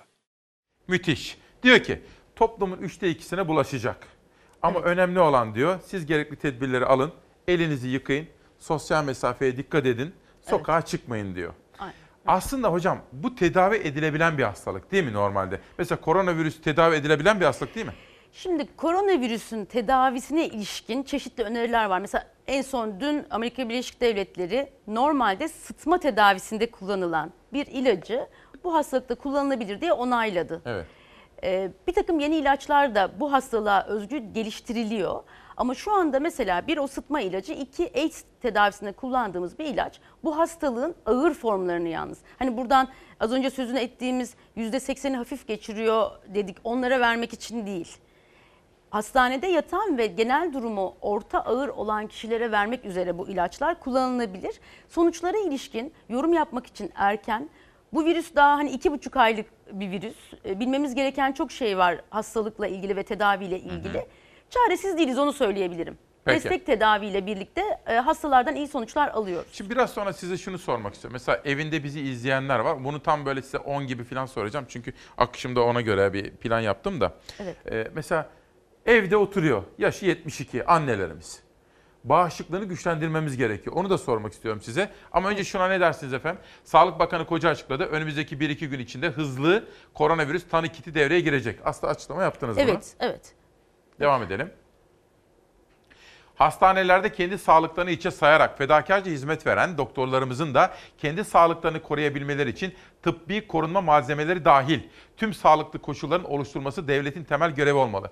Şimdi siz aynı zamanda tabii hem Başkent Üniversitesi Başkent Üniversitesi'nde çalışıyorsunuz ama bir taraftan da Türk Tabipleri Birliği'nde bu meseleyi takip eden kurulun içindesiniz. Evet. Hastanelerimizde sağlık personelimiz için yeterli tıbbi donanım, teçhizat, alet her şey var mı? Şimdi aslında Sağlık Bakanlığı Ocak ayı ortasından itibaren hatta başından itibaren bilim kuruluyla Aha. hazırlıklara başladı ve hep hazırlıklı olduğunu ifade ederek ilerledi. Şimdi bizim toplumdaki geçişi engellemek için önerdiğimiz şeyler sağlıkçılar için geçerli ama onlar için ek olarak kişisel koruyucu malzeme dediğimiz maske ve eldiven başta olmak üzere ve önlük. Önlük dediğimiz beyaz önlüğümüz değil de üzerine giydiğimiz başka bir önlük var koruyucu önlük. Bunların belli e, durumlarda kullanılması gerekiyor demiştik. Şimdi geçtiğimiz haftaya kadar hastanelerde çok kolay ulaşamıyorduk. Daha doğrusu ulaşıyorduk da hasta sayısı arttığında ne yaparız diye endişe ediyorduk. Çünkü olası bir salgın durumunda işte konuşuyoruz. 3 kişiden 2 kişinin 3'te 2 kişi toplumun 3'te 2'sinin hastalanacağı bir hastalıkta hastaneye başvuru çok artacak. Bu hastaneye başvuru arttığında bizim kullanmamız gereken malzemeler de normalin çok çok katına çıkacak ihtiyaca göre. Geçen hafta sanki bunu karşılayacak kadar malzeme yok mu endişesi taşımıştık. Bu hafta e, maskeler özellikle hastanelere, kamu hastanelerine dağıtıldı Sağlık Bakanlığı tarafından. Umarız bundan sonraki süreçte de eksikler, diğer eksikler mesela özel N95 türü maske diyoruz bunlar yine cerrahi basit maskeler dağıtılmaya devam edilir. Yani geçen hafta bir kaygımız vardı bu haftanın başında da vardı. Bundan sonra dağıtıldığı söylenen malzemelerle umarım bu eksiklik Peki. giderilir. Şimdi bakın bir arkadaşımız hocama sorar mısınız? Hamile sağlık çalışanları hakkında ne diyecek?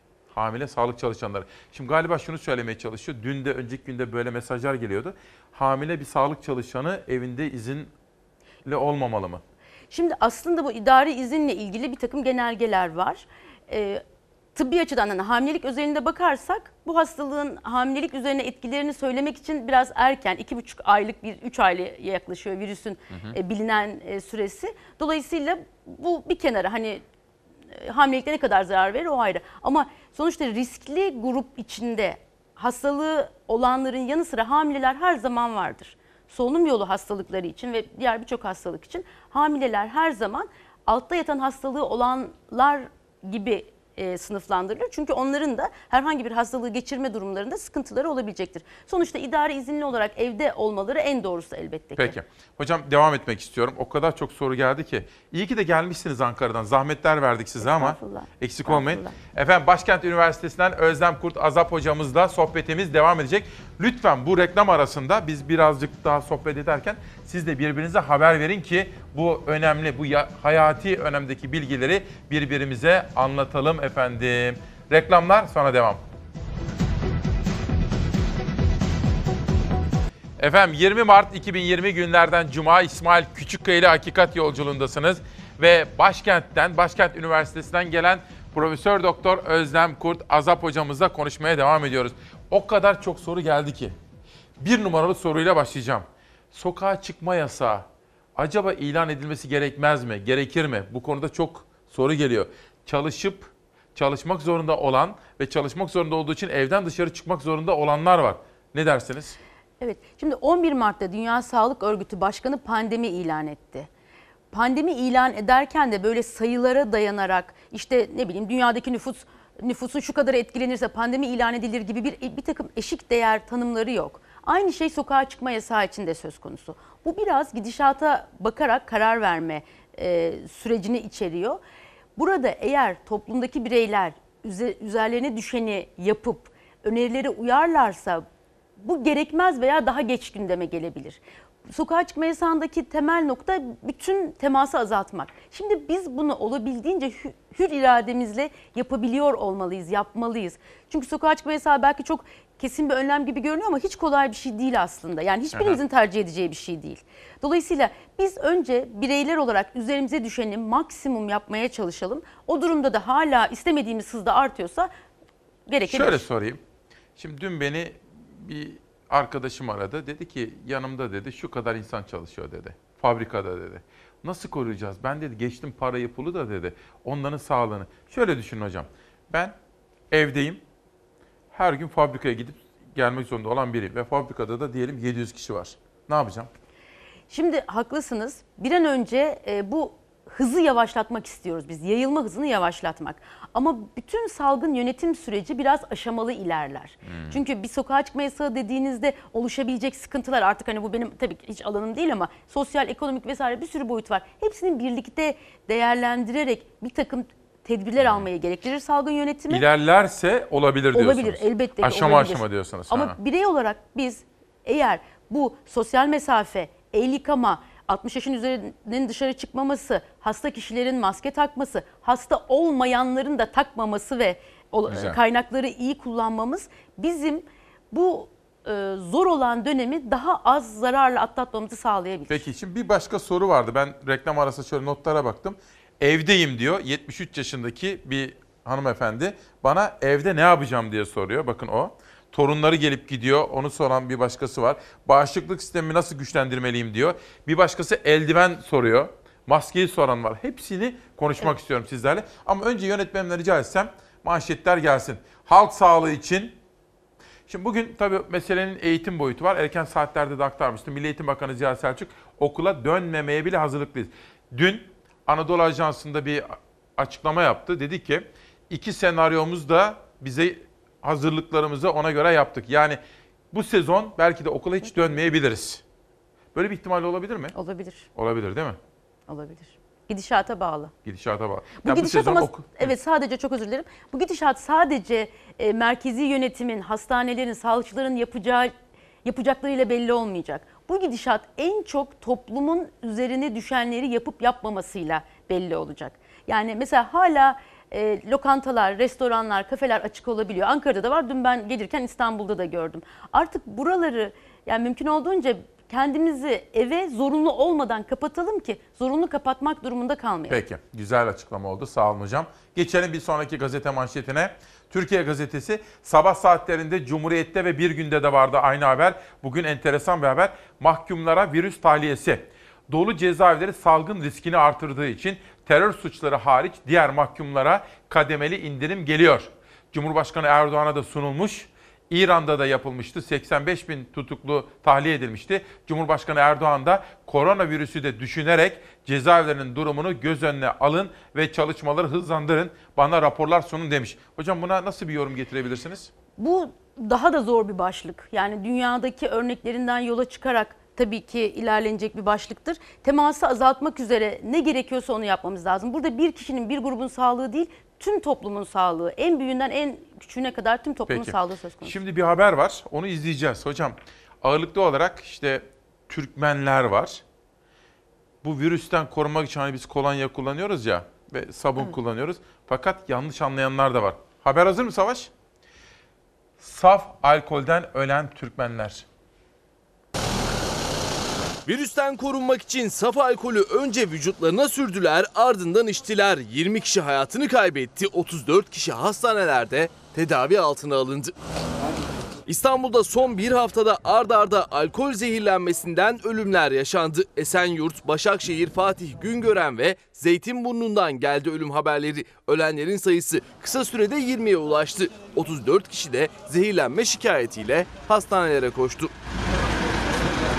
Alkol zehirlenmesinden ölenlerin ve hastaneye kaldırılanların tamamı Türkmendi. Polis hemen soruşturma başlattı. Yaşanan 20 ölümün nedenini araştırdı ve kısa sürede ölümlerin nedeninin saf alkol olduğunu tespit etti. Hastaneye kaldırılan bir Türkmen polise verdiği ifadesinde saf alkolü virüsten korunmak için önce vücutlarına sürdüklerini ardından içtiklerini anlattı. Güvenlik güçleri kaçak yollardan sahte içki satan kişilerin peşine düştü. Soruşturma kapsamında 11 kişinin gözaltına alındığı öğrenildi. Alkol zehirlenmesi şikayetiyle hastaneye kaldırılan 34 Türkmenin tedavisi devam ediyor. Şimdi hocam saf alkol alıyorlar. Bunu hakikaten nasıl demek ki bilgi hiç ulaşamamış. Yani biz alkol içmekten, vücuda alkol sürmekten değil, alkol bazlı el antiseptikleri vardır. Bizim hastanelerde şimdiye kadar hep kullandığımız şeyler. Çünkü aslında alkol bazlı el antiseptikleri el yıkama kadar etkilidir. Hastanedeki tempoyu düşündüğümüzde her zaman elimizi yıkamaya fırsat olmayabileceği Evet. için biz çok sık el antiseptiği kullanırız. Çünkü görünür, elimizde görünür bir kirlenme yoksa el antiseptiği el yıkama kadar etkilidir. Ama bu hani salgının yayılımını azaltmak için toplumda da kullanımı gündeme geldi. Evet. El antiseptiği olarak ama asla hani tüm vücuda sürmek gibi değil de içinde alkol de olan bir takım işte nemlendirici vesaire olan bir karışım Bir şey bu. soracağım. En temizi, en güzeli sabun değil mi? Su ve sabun en güzeli. Su ve sabun en güzeli. Çok haklısınız. Bunu vurgulamak lazım. Çünkü el antiseptiklerine bir ulaşma sorunu oldu, fiyat sorunu oldu, Gerek yok içerik sorunu oldu. almaya. Gerek yok. Evet. Kolonya var. Evet. Kültürümüzde de var. Evet. El yıkama mesela sokakta işte dışarı çıkmak durumunda kaldık. Ellerimizi yıkamaya fırsat ya da yer yok. O zaman kolonya ile temizleyeceğiz. Yani el antiseptiğinin de artık bu riskleri görünce alkol bazlı el antiseptiği bu Türkiye'de şimdi oldu ama İran'da da oldu geçtiğimiz haftalarda Peki. alkol zehirlenmesi. Şimdi yurdumuzdaki koronavirüs efendim 20 Mart 2020 tarihinde Türkiye'nin halkımızın koronavirüsle imtihanı. Sağlık için evimizden unumuza, erzağımıza her şeyimizi aldık, ilaçlarımızı aldık. Bunları da aldık. Evimizi şimdi kapanacağız, çıkmayacağız. Sağlığımız için hepimiz birbirimiz saygılı olalım. Koronavirüs tehlikesine karşı alınan tedbirler günden güne hız kazanıyor. Yerel yönetimler canla başla önlem almak için çalışma yapıyor. Hastanelerdense karantinaya alınan şüpheli vakaların görüntüleri geliyor. Bursa'da Umre'den dönen bir kişi koronavirüs şüphesiyle tedbir amaçlı İznik Devlet Hastanesi'nde karantina altına alındı. Ev karantinası devam eden 60 yaşlarında olduğu öğrenilen bir kadın yüksek ateş belirtisi gösterdi. Covid-19 şüphelisi hasta hastanede izole edilmiş bir alanda tedbir amaçlı karantinada. Gümüşhane'de koronavirüs önlemleri kapsamında oluşturulan özel ekipler umre ve yurt dışından döndükten sonra 14 gün kuralına göre evlerinde kendilerini izole etmeleri tavsiye edilen vatandaşları tek tek kontrol ediyor. Ekipler ev ev geziyor, yurt dışından geldiği belirlenen vatandaşları dışarı çıkmamaları konusunda uyarıyor. Evden çıkmaları halinde Türk Ceza Kanunu'nun ilgili maddeleri gereğince haklarında yasal işlem yapılacağını iletiyorlar. Misafir kabul etmemelerini de tavsiye ediyorlar. Yurdun pek çok noktasında evinde kal Türkiye yönündeki çağrıya uyuyor vatandaşlar. Cadde ve sokaklar büyük ölçüde boşaldı. Antalya'da bir alışveriş merkezinin açık otoparkı havadan görüntülendi. Yüzlerce araç kapasiteli otopark bomboştu. Daha dikkat etmemiz lazım. Hep- Hepimiz potansiyel bir virüs taşıyabiliriz. Hiç olmazsa diğer vatandaşlara bulaştırmama açısından e, devlet büyüklerimizin söylediklerini harfiyen yerine getirmemiz lazım. Evinde kal Türkiye çağrısına uymayanlar içinse belediyeler yeni tedbir yöntemleri geliştiriyor. Edirne Belediyesi kentin en işlek caddeleri ve parklarındaki bankları yerinden söktü. İnsanların bir arada bulunmasının önüne geçmek amacıyla banklar geçici süre için kaldırıldı. Bankların yerinden söküldüğü bir diğer adresse Denizli oldu. Sökülemeyen bankların etrafına şerit çekildi. Burada bu oturakların kaldırılması hakikaten iyi oldu. Arkadaşlar bu bir buçuk metre mesafeyi maalesef ihlal ediyorlar. Bantların kaldırılması iyi oldu diyorum. Kalsın evinde otursunlar. Belediyeler aynı zamanda sokak ve caddelerde temizlik ve dezenfeksiyon çalışmalarına da hız verdi. Ancak dezenfeksiyon malzemesi bulmak yerel yönetimler için de vatandaş için de zor olabiliyor bugünlerde. Fiyatları artan tedbir ürünlerine herkesin ulaşabilmesi ise çok önemli. Mersin'in Tarsus ilçesinde belediye laboratuvarlarında dezenfektan ve maske üretiliyor. Belediye ekipleri tarafından üretilen tedbir ürünleri Tarsuslulara evler kapı kapı gezilerek ücretsiz dağıtılıyor. Ekipler her gün 500 litre dezenfektan üretiyor. 14 tane ekip oluştu.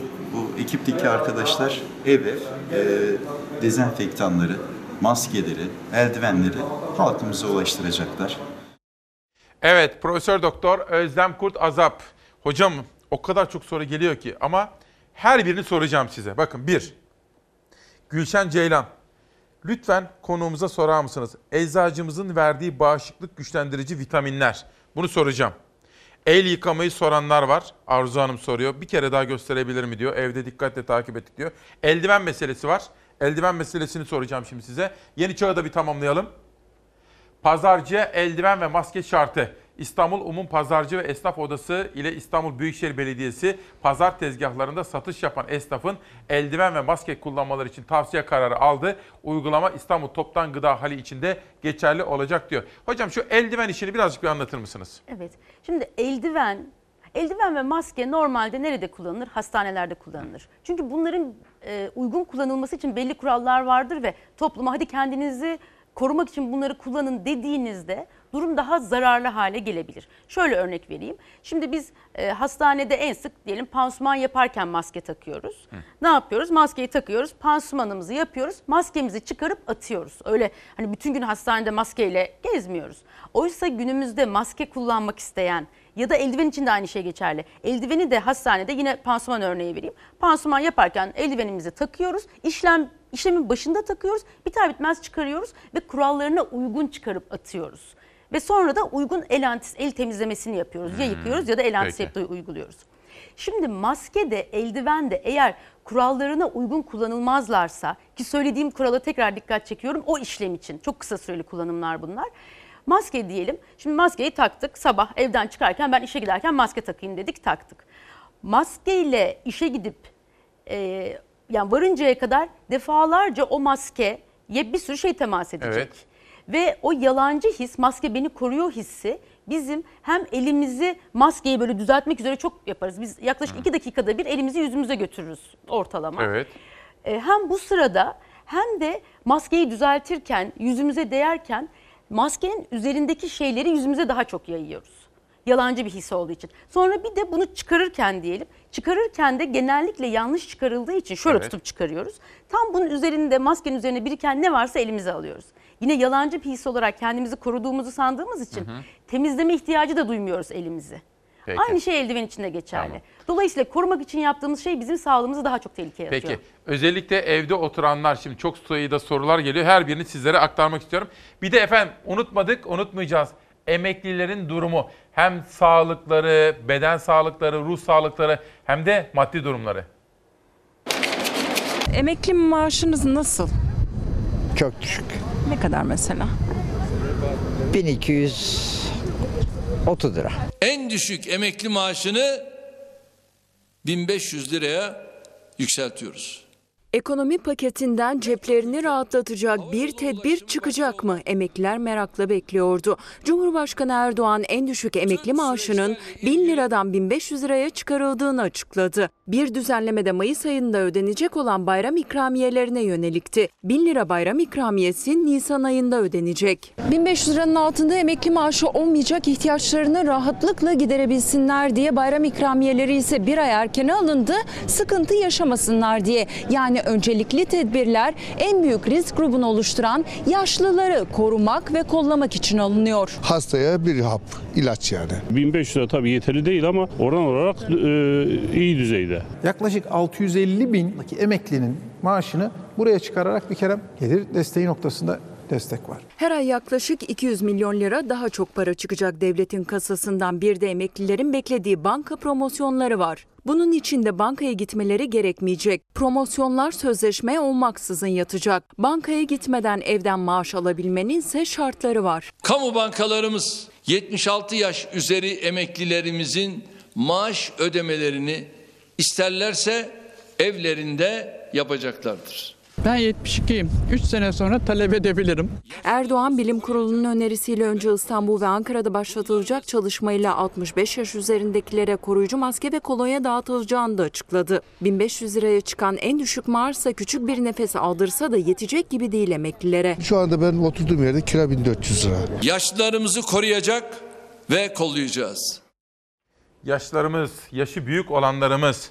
Hocam şöyle bir soru gelmiş. Virüsün bulaştığı bir insan iyileştikten sonra tekrar virüsü kapabilir mi? Bağışıklık kazanılıyor mu?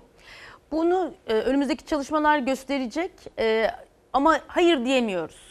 Hayır bu, bu da şöyle bir risk taşıyor belki de. Hani önümüzdeki sonbaharda diyelim yazı rahat geçirdik. Sonbaharda acaba yine böyle bir sıkıntı olur mu diye bizim hani e, bilimsel ortamlarda bizim gibi bütün dünyanın konuştuğu bir şey bu. Bunu biraz yaşayarak göreceğiz. Çok konuşulan bir husus daha var.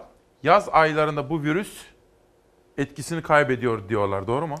Aslında bizim e, grip, nezle gibi hastalıkları, solunum yoluyla bulaşan hastalıkları kışta daha sık görmemizin nedeni bir arada daha yakına, o bir metre mesafenin e, çok korunamadığı, evin çok iyi hava ya da ortamların çok iyi havalandırılamadığı koşullarda yaşıyoruz kışta. O nedenle aslında biz solunum yolu virüslerini daha sık kışta görüyoruz. Koronavirüs için de aynı şey geçerli.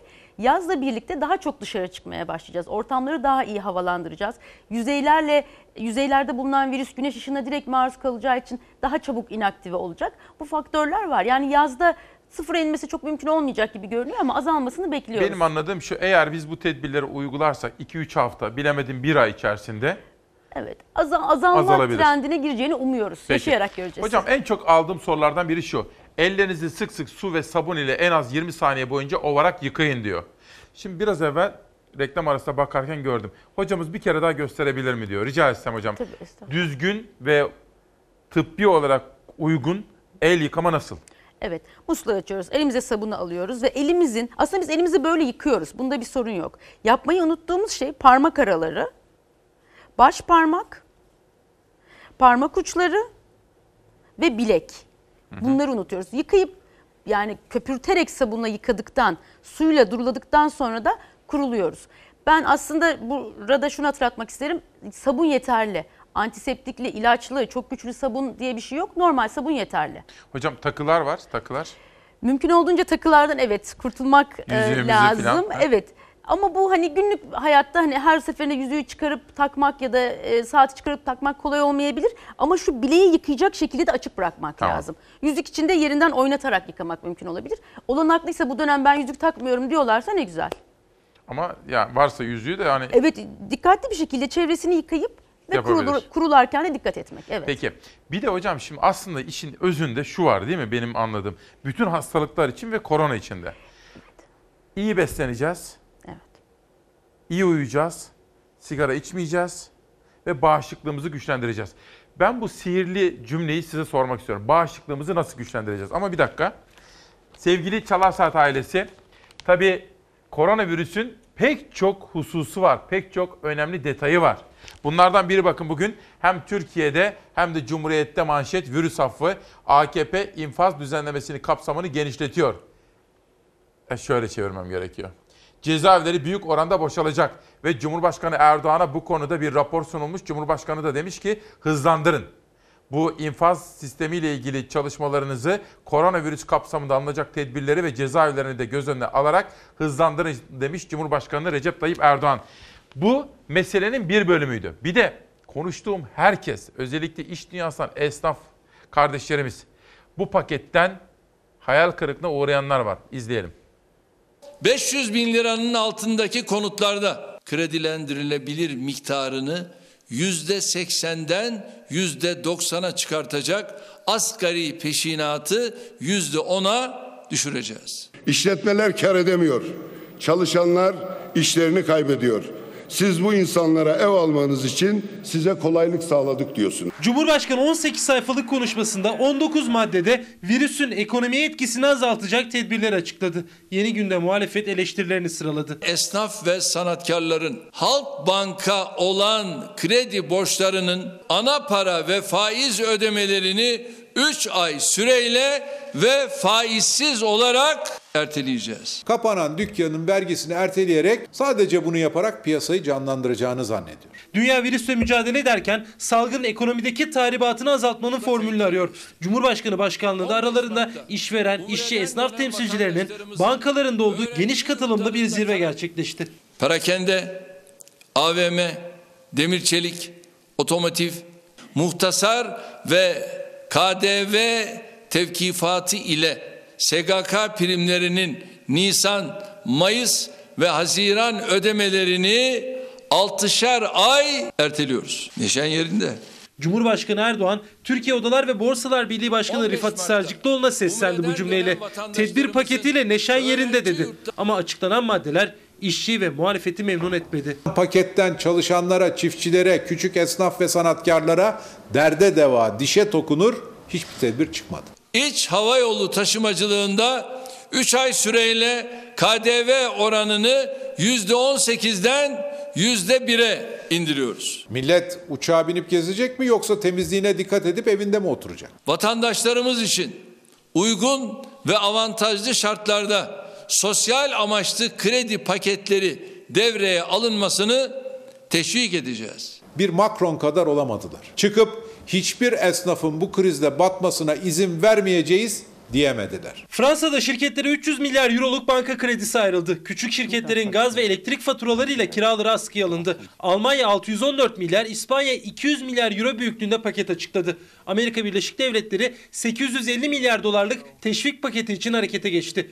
Cumhurbaşkanı Erdoğan ise açıkladığı tedbir paketinin 100 milyar liralık yani yaklaşık 14,2 milyar dolarlık olduğunu söyledi. Amerika Birleşik Devletleri tüm vatandaşlarının cebine 1000 dolar koymaya hazırlanıyor. ihtiyaç sahibi ailelere yapılacak nakdi yardımlar için ilave 2 milyar liralık bir kaynak ayırıyoruz. Toplam harcamalarının etkisi 3 milyar lira bile etmez. E gerisi vergiye, SGK birimine, borçlara takla attırıp işvereni bir süre rahatlatmak. Yani yine aspirin, tedavisi yine pansuman. Çünkü efendim şimdi bana da teşekkür ediyorsunuz. Bana teşekkür etmeyin. Yani biz bir ekibiz. Biz o gün işte size söyledim. Genel müdürümüz Cenk Bey, yönetim kurulumuz Doğan Şentürk. Esas Doğan dedi ki biraderim dedi bütün millet sana bakıyor dedi. Baktım dakikalıklara baktım dedi. Biraz böyle olağanüstü bir dönemden geçtiğimiz için akışı biraz değiştirdik. Zamanı uzattık. Bizden sonra Çağla başlayacak yine ama neden? Sorumluluk sahibi olarak yayın yapmaya çalışıyoruz. Yani çok mümkün olduğu kadar sizlere anlatmaya çalışıyoruz. Hocam mesela benim bir meslektaşım Nilay Örnek diyor ki, ilgiyle izliyoruz. Benden de bir soru. Alışveriş ile aldığımız sebze meyveyi nasıl yıkayacağız? Hasta biri mesela gitti çarşıdan, pazardan, marketten aldı. Domatesleri aldım. Elleyerek bir kese kağıdına koydu. Poşete ya da bez çantama koydu. Eve getirdim. Buzdolabına koymadan yemeden ne yapacağım? Bunu soracağım ama bakın dünya ne yapıyor? Amerika Birleşik Devletleri her yetişkin Amerikan insanına, Amerikalıya 1000 dolar çek yolluyor. Toplam 850 milyar dolarlık bir paket açıkladı. Fransa, Macron 300 milyar euro bir kaynak açıkladı ve Fransa lideri Macron dedi ki hiçbir Fransız firma batmayacak. Küçüklü büyüklü hiçbir firmanın batmayacağının garantisiyim dedi. Almanya 614 milyar euro verdi. İspanya 200 milyar euroluk bir paket açıkladı. Türkiye'de 14.2 milyar dolar açıkladı efendim. Bu meselenin ekonomi boyutu ama ben sizin uzmanlığınıza geleyim. Nilay'ın sorusu. Gittik alışverişi yaptık. Sonra? Evet. Şimdi e, domates örneği üzerinden gidersek domatesteki virüsün oradan atlayıp bizim e, ağzımıza, burnumuza, gözümüze gitme şansı yok. Buradaki temel mesele yine çok basit ya da hep aynı şeyi söylüyormuşuz gibi geliyor ama el temizliği, el yıkamak. Şimdi sebzeleri, meyveleri temizlerken e, herkesin farklı alışkanlıkları var. Kimi bol suyla yıkıyor, kimi sirkeli suyla yıkıyor, kimi biraz bekletiyor. Bunlarda bir değişikliğe, özel bir değişikliğe gerek yok. Yani koronavirüs için sebzelerinizi böyle yıkayın, meyvelerinizi böyle yıkayın, böyle saklayın diye bir öneri yok. Genelde yapılan temizlik dışında hijyen, hijyen önerisi yok. Normal yaptıklarımızı yapacağız. Ama bunların hepsini yaptıktan sonra normalden farklı olarak ve belki daha sık olarak ellerimizi yıkayacağız. Heh. Çünkü biz o sebze, meyve, poşet ve kese kağıdının üzerindeki hastalık etkenlerini vücudumuza ellerimiz aracılığıyla alıyoruz. Dolayısıyla ellerimizi yıkadığımız, daha sık yıkadığımız sürece bir sorun olmayacaktır. Çok net. Şimdi peki bunun bir de Çin. Hocam bu iş Çin'den çıktı ama Çin ne yaptı biliyor musunuz? Dün sağlık çalışanlarını böyle alkışlarla uğurladı. Çünkü Çin'de ilk defa koronavirüs vakasına yakalanmadılar hiç kimse bakın. Şimdi herkes saygı duruşunda.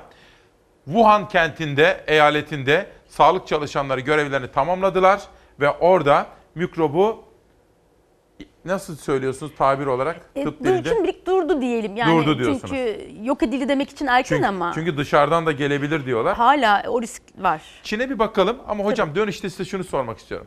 Şimdi mesela dün annemi aradım. Şöyle söylüyorum. Anne diyorum iyi uyudun mu? Uyudum oğlum. İyi beslendin mi kahvaltı? Mesela yumurta yedin mi diyorum haşlamış. Yedim oğlum diyor. Odaları havalandırdın mı diyorum. Havalandırdım diyor. Kimseyle görüşmüyorsun değil mi? Kimseyle görüşmüyor. Torunlar da dahil maalesef. Ama bu süre ama telefonda konuşsun, Konuşsun, diyorum. evet. Biraz bunları da konuşmak istiyorum. Bir tek kelime. Bağışıklık. Onu nasıl güçlendirecek? Mesela evde oturan bir kadın. Evladım ben hepsini yapıyorum bir de bağışıklığım güçlü olsun diye vitamine mi yönelelim? Size bunu da sormak istiyorum. Ama önce Çin'e gidiyoruz. Coşkunun ve sevincin adresi Çin oldu. Ülkenin birçok şehrinden Wuhan kentine gelen canla başla çalışan sağlık görevlileri evlerine dönüyor. Yaptıkları fedakarlık, saygı ve sevgi gösterileriyle takdir ediliyor. Çin'in Wuhan kentinde başlayarak dünyayı çevreleyen koronavirüs çaresizliği beraberinde getirdi. En büyük darbeyi alan Wuhan'da sağlık görevlileri hastaları yetişemedi. Şehrin birçok yerine geçici hastaneler kuruldu. Çevre illerden sağlık ekipleri Wuhan'a geldi. Çin'de yeni vaka sayısı durdu. Koronavirüse bağlı ölüm haberleri artık gelmiyor. Görevliler de evlerine dönmeye başladı. Motorlu güvenlik güçleri sağlık çalışanlarına konvoyla eşlik etti. Havalimanına geldiklerinde onları bir sürpriz daha bekliyordu. Askerler sağlık ekiplerini asker selamıyla uğurladı. Çin'de virüse yakalanan 70.420 kişinin sağlığına kavuştuğu kaydediliyor. Çin'den sonra başka ülkelere de gideceğim ama hocamıza soralım. Hocam şimdi bu bağışıklık diyoruz ya. Yani aslında biz her türlü hastalığa yakalanabiliriz. Ama bizi hastalıktan koruyacak olan şey bağışıklık. Bu nedir ve bunu nasıl güçlendireceğim? Evet. Aslında elbette ki e, bağışıklığın iyi olması çok önemli fakat bağışıklığın iyi olmasını ayrıca dışarıdan sağlamaya yönelik bir ilaç yok. Sağlıklı kişilerden söz ediyorum. Yani ben şu vitamini alayım, şu e, bağış bir- birçok bitkisel ekstra vesaire ekstrakt var. Bunları alayım ve bağışıklığım Vitaminler güçlen- var şimdi. vitaminler var. Bunların normal yiyip içebilen kişilerde bunların ek yararı gösterilmemiş. Biz ne zaman vitamin veriyoruz? Örneğin kansızlığı var, demir demir eksikliğine bağlı o zaman veriyoruz. B vitamini eksikliğine bağlı o zaman veriyoruz ama bunlar tıbbi olarak bakılan Tahlil ve ölçülen yapılacak. değerler Hmm. sonucunda reçete edilen bir takım ilaçlar var. Yani siz A vitaminini alırsanız e, bağışıklığınız güçlenir diye bir öneri tıbbi bir öneri olmaktan uzak. Hmm, Peki. Ayşe Hanım bir soru sormuş. Hayati Bey bir soru sormuş. Hayati Bey, İsmail Bey sorar mısınız? Lütfen bu esnafın hali ne olacak diye ama o sizin konunuz değil. Onunla ilgili bir haberim var onu anlatalım. Ayşe Hanım diyor ki evladım ilgili izliyoruz. İyi ki varsınız. Allah razı olsun diyor. Peki öksürük meselesini anlatır mısın diyor. Şimdi bu da tabii çok konuşulan bir konu Ayşe Hanım'ın sorusu. Bakın ateş, öksürük, nefes darlığı gibi şikayetleriniz varsa maske takarak bir sağlık kuruluşuna başvurun. Hocam şimdi bunun belirtileri neler? Neler? Mesela siz bir doktor olarak bir hasta ya da hasta değil de bir şüpheli bir durum diyelim. Ee, Kim şüphelensin kendisinden? Şimdi ateş, öksürük, nefes darlığı yapıyor. Bu hastalık en sık. Çok yakın zamana kadar, bir, birkaç gün öncesine kadar Türkiye'de e, koronavirüsten şüphelenmek için son iki hafta içinde yurt dışına seyahat öyküsü olması gerekiyordu. Ama yavaş yavaş bu değişiyor. Yani nasıl değişiyor? Toplumda hastalık yaygınlaştıkça yurt dışına gitme koşulu aran, yani yurt dışında bulunmuş olma koşulu aranmayacak. Ateş, öksürük, nefes darlığı diye kabaca özetleyebiliriz.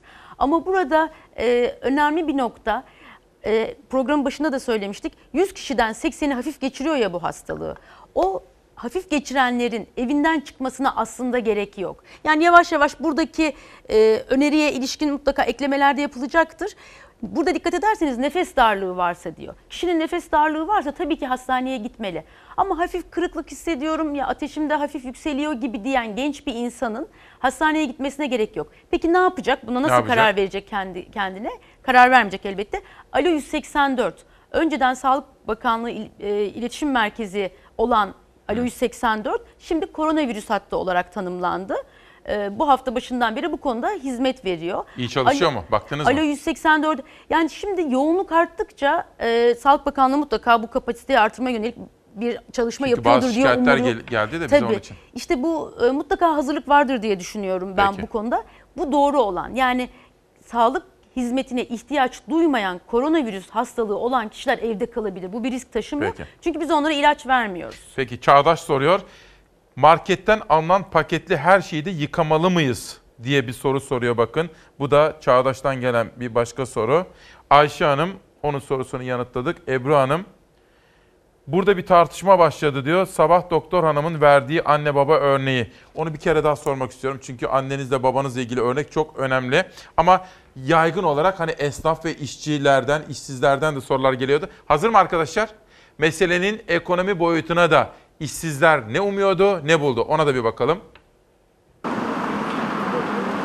Biz de yarın kapatacağız mağazamızı. Burada kaç kişi çalışıyor? Şu an iki kişi çalışıyor. Benle birlikte üç kişi. Çalışan iki kişinin maaşını ödemeye devam edecek misiniz? Ee, devletten, e, hükümetten haber bekliyoruz. Cumhurbaşkanı tarafından açıklanan ve ekonomik istikrar kalkanı olarak ifade edilen koronavirüs salgınına karşı önlemler paketinde ne yazık ki açıklanan önlemlerin sermayeye, işverenlere kalkan olduğunu ama işçiye, emekçiye, işsize herhangi bir düzenleme olmadığını görüyoruz. Çalışanın da onun maaşını ödeyen işverenin de gözü kulağı Cumhurbaşkanı Erdoğan'ın açıkladığı ekonomik tedbir paketindeydi. Çünkü İçişleri Bakanlığı'nın açıklamasına göre 149.382 iş yerinin geçici süreliğine faaliyetlerine ara verildi. Bu da işsizlik endişesini beraberinde getirdi. Cumhurbaşkanının firmalara istihdam uyarısına rağmen bazı işletmeler işten çıkarmalara başlarken işçi paketten umduğunu bulamadı. Paketteki imkanlardan istifade edecek firmalar için ön şartımız istihdam kaybına yol açmamalarıdır. Elektrik faturası, su faturası, doğalgazı nasıl ödeyeceğim? Bunları herkes düşünüyor. Burası iki çalışanı olan bir ayakkabı dükkanı. Bugün her ihtimale karşı belki müşteri gelir diye açıldı ama gün boyu müşteri gelmeyince akşam itibariyle kapanma kararı aldı. Yarın açılmayacak. İşverense bir yandan kiraları, faturaları, kredisi derken çalışmadığı süre boyunca işçilerin maaşını nasıl ödeyeceğini düşünüyor. Hem disk olarak diğer konfederasyonlar katılmasına rağmen biz davet edilmedik.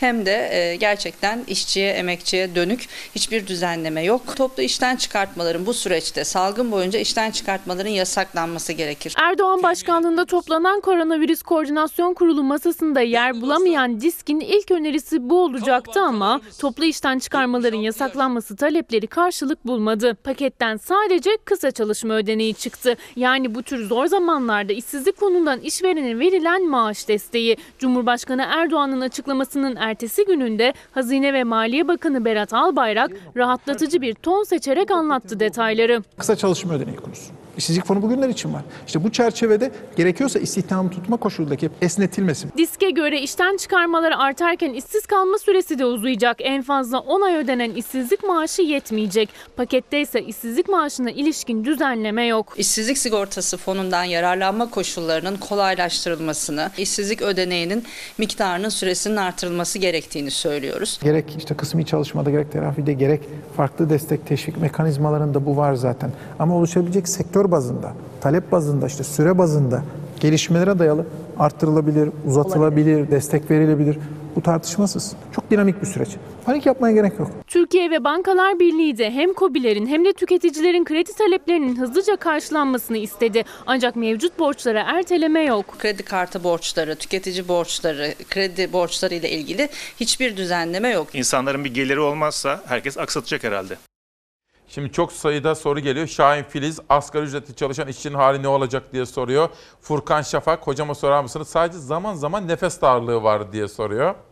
Rana Karabudak hocamız bizimle birlikte çok iyi bir bilgilendirme merkezine dönüştürdünüz stüdyonuzu. Çok teşekkür ediyoruz halkımız adına diyor Rana hocamız. Şimdi hocam ha bir dakika bir dakika dur aklıma bir şey geldi. Şimdi hocam temizlik meselesi var ya evde şimdi her yer tertemiz olacak tamam da. Peki bu virüsle ilgili alakalı ekstradan bir temizlik yapmamız gerekiyor mu? Hayır, bu virüs e, zarflı bir virüs dediğimiz yani kolay deterjanlarla kolay uzaklaştırılabilen bir virüs. Dolayısıyla normal temizliği sıklaştırmak yeterli. Burada da e, mesela el, sık el değen yüzeylerin temizliğini artırmaktan söz ediyoruz. Hani hiç el değmeyen duvarı temizlemek değil burada e, sözünü ettiğimiz şey. Elimizden tekrar şunu hatırlarsak virüs e, hastane ortamı dışında normal koşullarda uçarak gelmiyor bize. Cansız yüzeylere elimizi değdiğimizde elimizi yüzümüze, gözümüze, burnumuza götürdüğümüzde geliyor bu virüs. Tabii uçarak gelmiyorun istisnası birisi size doğru öksürüp hapşurursa 2 metreye kadar riskli yani yüzünüze doğrudan Evet. gelebileceği için.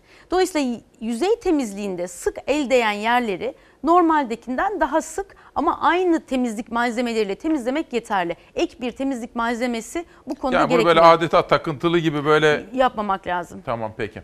Şimdi kapı kolları, armatürler, lavabolar gibi sık kullandığımız yüzeyleri su ve deterjanla her gün temizleyin. Evet. Her gün temizleyeceğiz. Evet yani normalde hani e, tabii temiz diye tuttuğumuz yerlerin temiz olduğunu bilmemiz lazım. Mesela musluk başını tabii ki kirli elimizle açıyoruz. Sonra onu kapatırken hani bir su akıtıp e, oranın da artık temizlendiğini bilmek ve silerken o elimizi sık değdiğimiz yerleri daha sık silmek.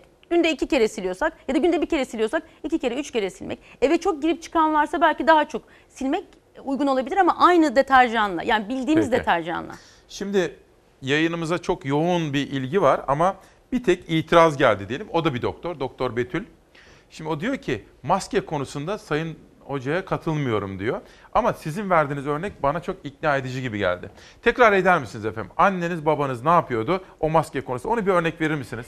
Evet, sağlıklı kişilerin maske takmasına gerek olmadığını gerek Dünya Sağlık Örgütü, gerek Sağlık Bakanlığı, gerek e, Türk Tabipleri Birliği defalarca söyledi. Bu durum gerçekten böyle. Çünkü burada hani bir taraftan maske bitecek diye böyle diyorlar diyebilirler. Yani o kaynak kullanımından söz edince olay bu noktaya gelebiliyor ama mesele o değil. Mesele şu, sağlıklı kişi maske kullanırken yalancı bir güven hissi oluyor. Çünkü o maskeyi gün boyunca takıp da doğru bir şekilde kullanmak mümkün değil. Ve üstelik maskenin üzerine yapışan şeyler daha çok bizi hastalandırıyor. Çünkü elimiz hem maskeye gidiyor hem yüzümüze gidiyor. Şimdi mesela inandırıcı olması için ben çok etkilendim ondan da. Şimdi sizin anneniz babanız Ankara'da Evet, yaşıyor. evet. Babanız aynı zamanda diyaliz Diyaliz hastası. hastası. Anneniz ona yardımcı oluyor. Evet. Babanız maskesini takıyor. Diyalize giderken. Diyalize giderken Evet. takıyor. Anneniz takmıyor. takmıyor. Şöyle örnek vereyim. Şimdi annem şu anda bir sağlık sorunu olmadığı için Sağlıklı. ne evde ne de bakkala giderken maske takmıyor. Tamam. Babam diyaliz hastası olduğu için evden çıkarken maske takıyor, evde takmıyor. Takmasına Hmm. gerek yok çünkü. Ama mesela ben eğer öks- öksürüğüm başlarsa hani gitmemem lazım zaten onlara. Ama diyelim ki gideceğim, benim maske takmam lazım annem bile giderken ben hasta Tamam, olduğum Şimdi için. oldu. Çok net. Sadece şu olabilir. 60 yaş sınırı biraz gittikçe daha önem kazanmaya başlıyor. Çünkü bu hastalıklardan ölümlerde maalesef ki yaş ilerledikçe hastalığı ağır geçme ve ölümcül seyretme olasılığı artıyor. Dolayısıyla bir hani 60 yaş diye aşağı yukarı bir sınır belirlendi. Ölümcüllüğün hani yüzde birlere çıktığı bir yaş sınırı bu. 60 yaşın üstündeki kişiler sanki hastalığı olan kişilermiş gibi belki kabul edilebilir. Çünkü dikkat ederseniz 60 yaş üstü evden çıkmasın diye ısrarla söylemeye başladık. Daha sık söylemeye başladık. Bunun nedeni bu. Hastalık ağır seyrediyor. Şimdi bir Amerika'ya bir bakmak istiyorum. Sevgili izleyenler tabii bu meselenin ciddiyetini anlamayan ülkeler ve liderler vardı. İtalya bunlardan biriydi, İngiltere biriydi, Amerika bunlardan biriydi. Fakat geç de olsa olayın ne kadar ciddi ve vahim olduğunu anladılar. I would like to begin by announcing some important developments in our war against the Chinese virus. Irkçılık yaptığı eleştirileri Trump'ı Çin virüsü tabirinden vazgeçirmedi. Trump virüsün Çin'de tespit edildiği için bu tabiri kullandığını açıkladı. Irkçılık yapmıyorum dedi. Öte yandan koronavirüsün büyük bir hızla yayıldığı Amerika'da tedbirler sıkılaştı. Amerika Covid-19 virüsünün tespiti için testleri hızlandırdı. 24 saatte 2433 kişide daha koronavirüs tespit edildi. Can kaybı 200'ü geçti. Vaka sayısı ise 14 bine tırmandı. Virüsle ilgili her konuşmasında Çin virüsü tabirini kullanıyor Amerika Başkanı. Irkçılık eleştirilerine de ırkçı değilim virüs Çin'de çıktı diyerek cevap veriyor. Trump'ın koronavirüsten Çin'i sorumlu tuttuğu söylentileri sıkça basında yer alıyor. Amerika'da vatandaşlara yeni tip koronavirüs COVID-19 testini ücretsiz olarak sunmaya olanak sağlayan yasa tasarısı onaylandı. Yasalaşan tasarıyla test yapılan kişi sayısı arttı. Bu artış beraberinde vaka tespitinde de artış getirdi. Amerika'da virüsle temas edenlerin sayısı 13.865'e yükseldi. Başkan Trump virüsle mücadele için 150 milyar dolarlık acil yardım paketini onayladı. Pakette ücretsiz koronavirüs testi ve ücretli hastalık izni de yer aldı. Önlemler bununla sınırlı kalmadı. Bin kişilik iki hastane gemisinin New York'a demirlemesine karar verildi. Ayrıca stoklardan binlerce solunum cihazı istendi. Yanıt alamamış arkadaşımız. Şimdi sebze meyve dışarıdan aldım. Poşetle. Yıkayacaklar mı onları? Yani şimdi biraz çok malzeme alma eğilimi de var. Bunların hepsini yıkayıp koyarlarsa bozulur. Tabii. Dolayısıyla uygun yani aldıktan sonra buzdolabına konsa bile sonra çıkarırken yıkamak. Yani oradan virüs buzdolabından gelip bize bulaşamaz. Elimizle bulaşacak. Elle elimizin temiz olmadığını hissettiğimiz durumlarda elimizi yıkayacağız. Sebze meyveleri kullanacağımız zaman yıkayacağız. Peki, peki. Aslında çok takıntılı gibi de yapmayalım ama tedbirli normal hayattaki nasıl temizlik yapıyorsak değil mi? Hijyen Evet. kurallarına uyuyorsak öyle Ona uyalım. uyacağız. Evet, Adana'ya gidelim. Şimdi bugünlerde tabii ortamı germek isteyenler, sahte hesaplar üzerinden paylaşım yapanlar, yani halkı paniğe sevk edenler yapmayınız.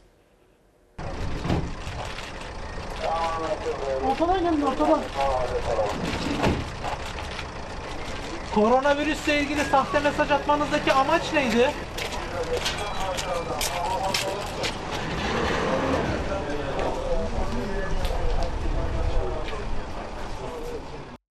Şöyle bir soru. Ha böyle püskürtüyorlar sürekli kimyasallarla. Evet. Temizlik için. Aslında tabii ki çok büyük mekanlarda yani el değen yerleri de silmek çok mümkün değilse insan gücüyle belki oralara püskürtülebilir. Ama e, asıl amaç el değen yüzeylerin temizliğidir. Bu pulverizasyon dediğimiz çevreye çok yoğun miktarda ve geniş alanlara püskürtme yöntemiyle temizlik yapılması bu sefer de kimyasalların çevreye saçılmasına yol açıyor endişesi taşıyoruz. Buna dikkat etmek lazım. El değen yüzeyleri sileceğiz. Peki. Profesör Doktor Özlem Kurt Azap. Başkent Üniversitesi'nden geldiniz. Türk Tabipler Birliği'nin aynı zamanda bu virüsü takip eden kurulunun üyesisiniz. Size ne kadar teşekkür etsek azdır. Bir teyzemiz var 7-8 saniyelik. Savaş dedik hazır. Hazır mıyız? Bir izleyelim. İsmail Küçükkaya. Seni çok seviyorum. Sabahları seni izliyorum canım. Çok teşekkür ediyoruz biz de. Hocam size çok teşekkür Çok ediyorum. Sağ olun. Eksik olmayın. Eşinize, çocuklara, annenize, babanıza, herkese selam söyleyin. Şahsınızda bütün doktorlarımızın ve sağlık çalışanlarını içtenlikle teşekkür ediyoruz. İyi ki iyi ki varsınız sizler. Ne kadar teşekkür etsek azdır diyorum. Sağ olun, var olun efendim. Evet işte bakın bugün de böyle olağanüstü dönemlerde yaşamaktayız. Koronavirüsle ilgili bilgilendirici yayın yapmaya gayret ediyoruz. Benden sonra da Çağla Şikel başlayacak. Yayında yapımda emeği geçen bütün ekip arkadaşlarıma Zeray Kınacı'ya, Ezgi Gözeger'e, Beyza Gözi'ye, Zafer Söken'e, Savaş Yıldız ve Serdar Erdoğan yönetmen koltuğunda kameraman arkadaşlarım, rejideki arkadaşlarım, danışmanım Nihal Kemaloğlu'na, Doğan Şentürk yönetimindeki Fox Haber ailesine her birine ne kadar teşekkür etsem azdır diyorum. Bitkilerdeki şifa Semra Kumral Kalyon. Benden hemen sonra da Çağla Şikel'in programı başlayacak. O da bir 30 dakikalık kaydırma yaptık beraber. Levent Türk, operasyonel mükemmellik ve saygı. Yani yayın akışlarında şöyle 30'ar dakikalık bir kaydırma oldu efendim. Radi Dikici, ben bir Celaliyim diyor. Ve Çoban Ateşi Fikret Dikmen. Efendim çok teşekkür ediyorum. Pazartesi yine en özel konuklarla İsmail Küçükkaya ile Demokrasi Meydanı'nda 7.45'te buluşmak üzere.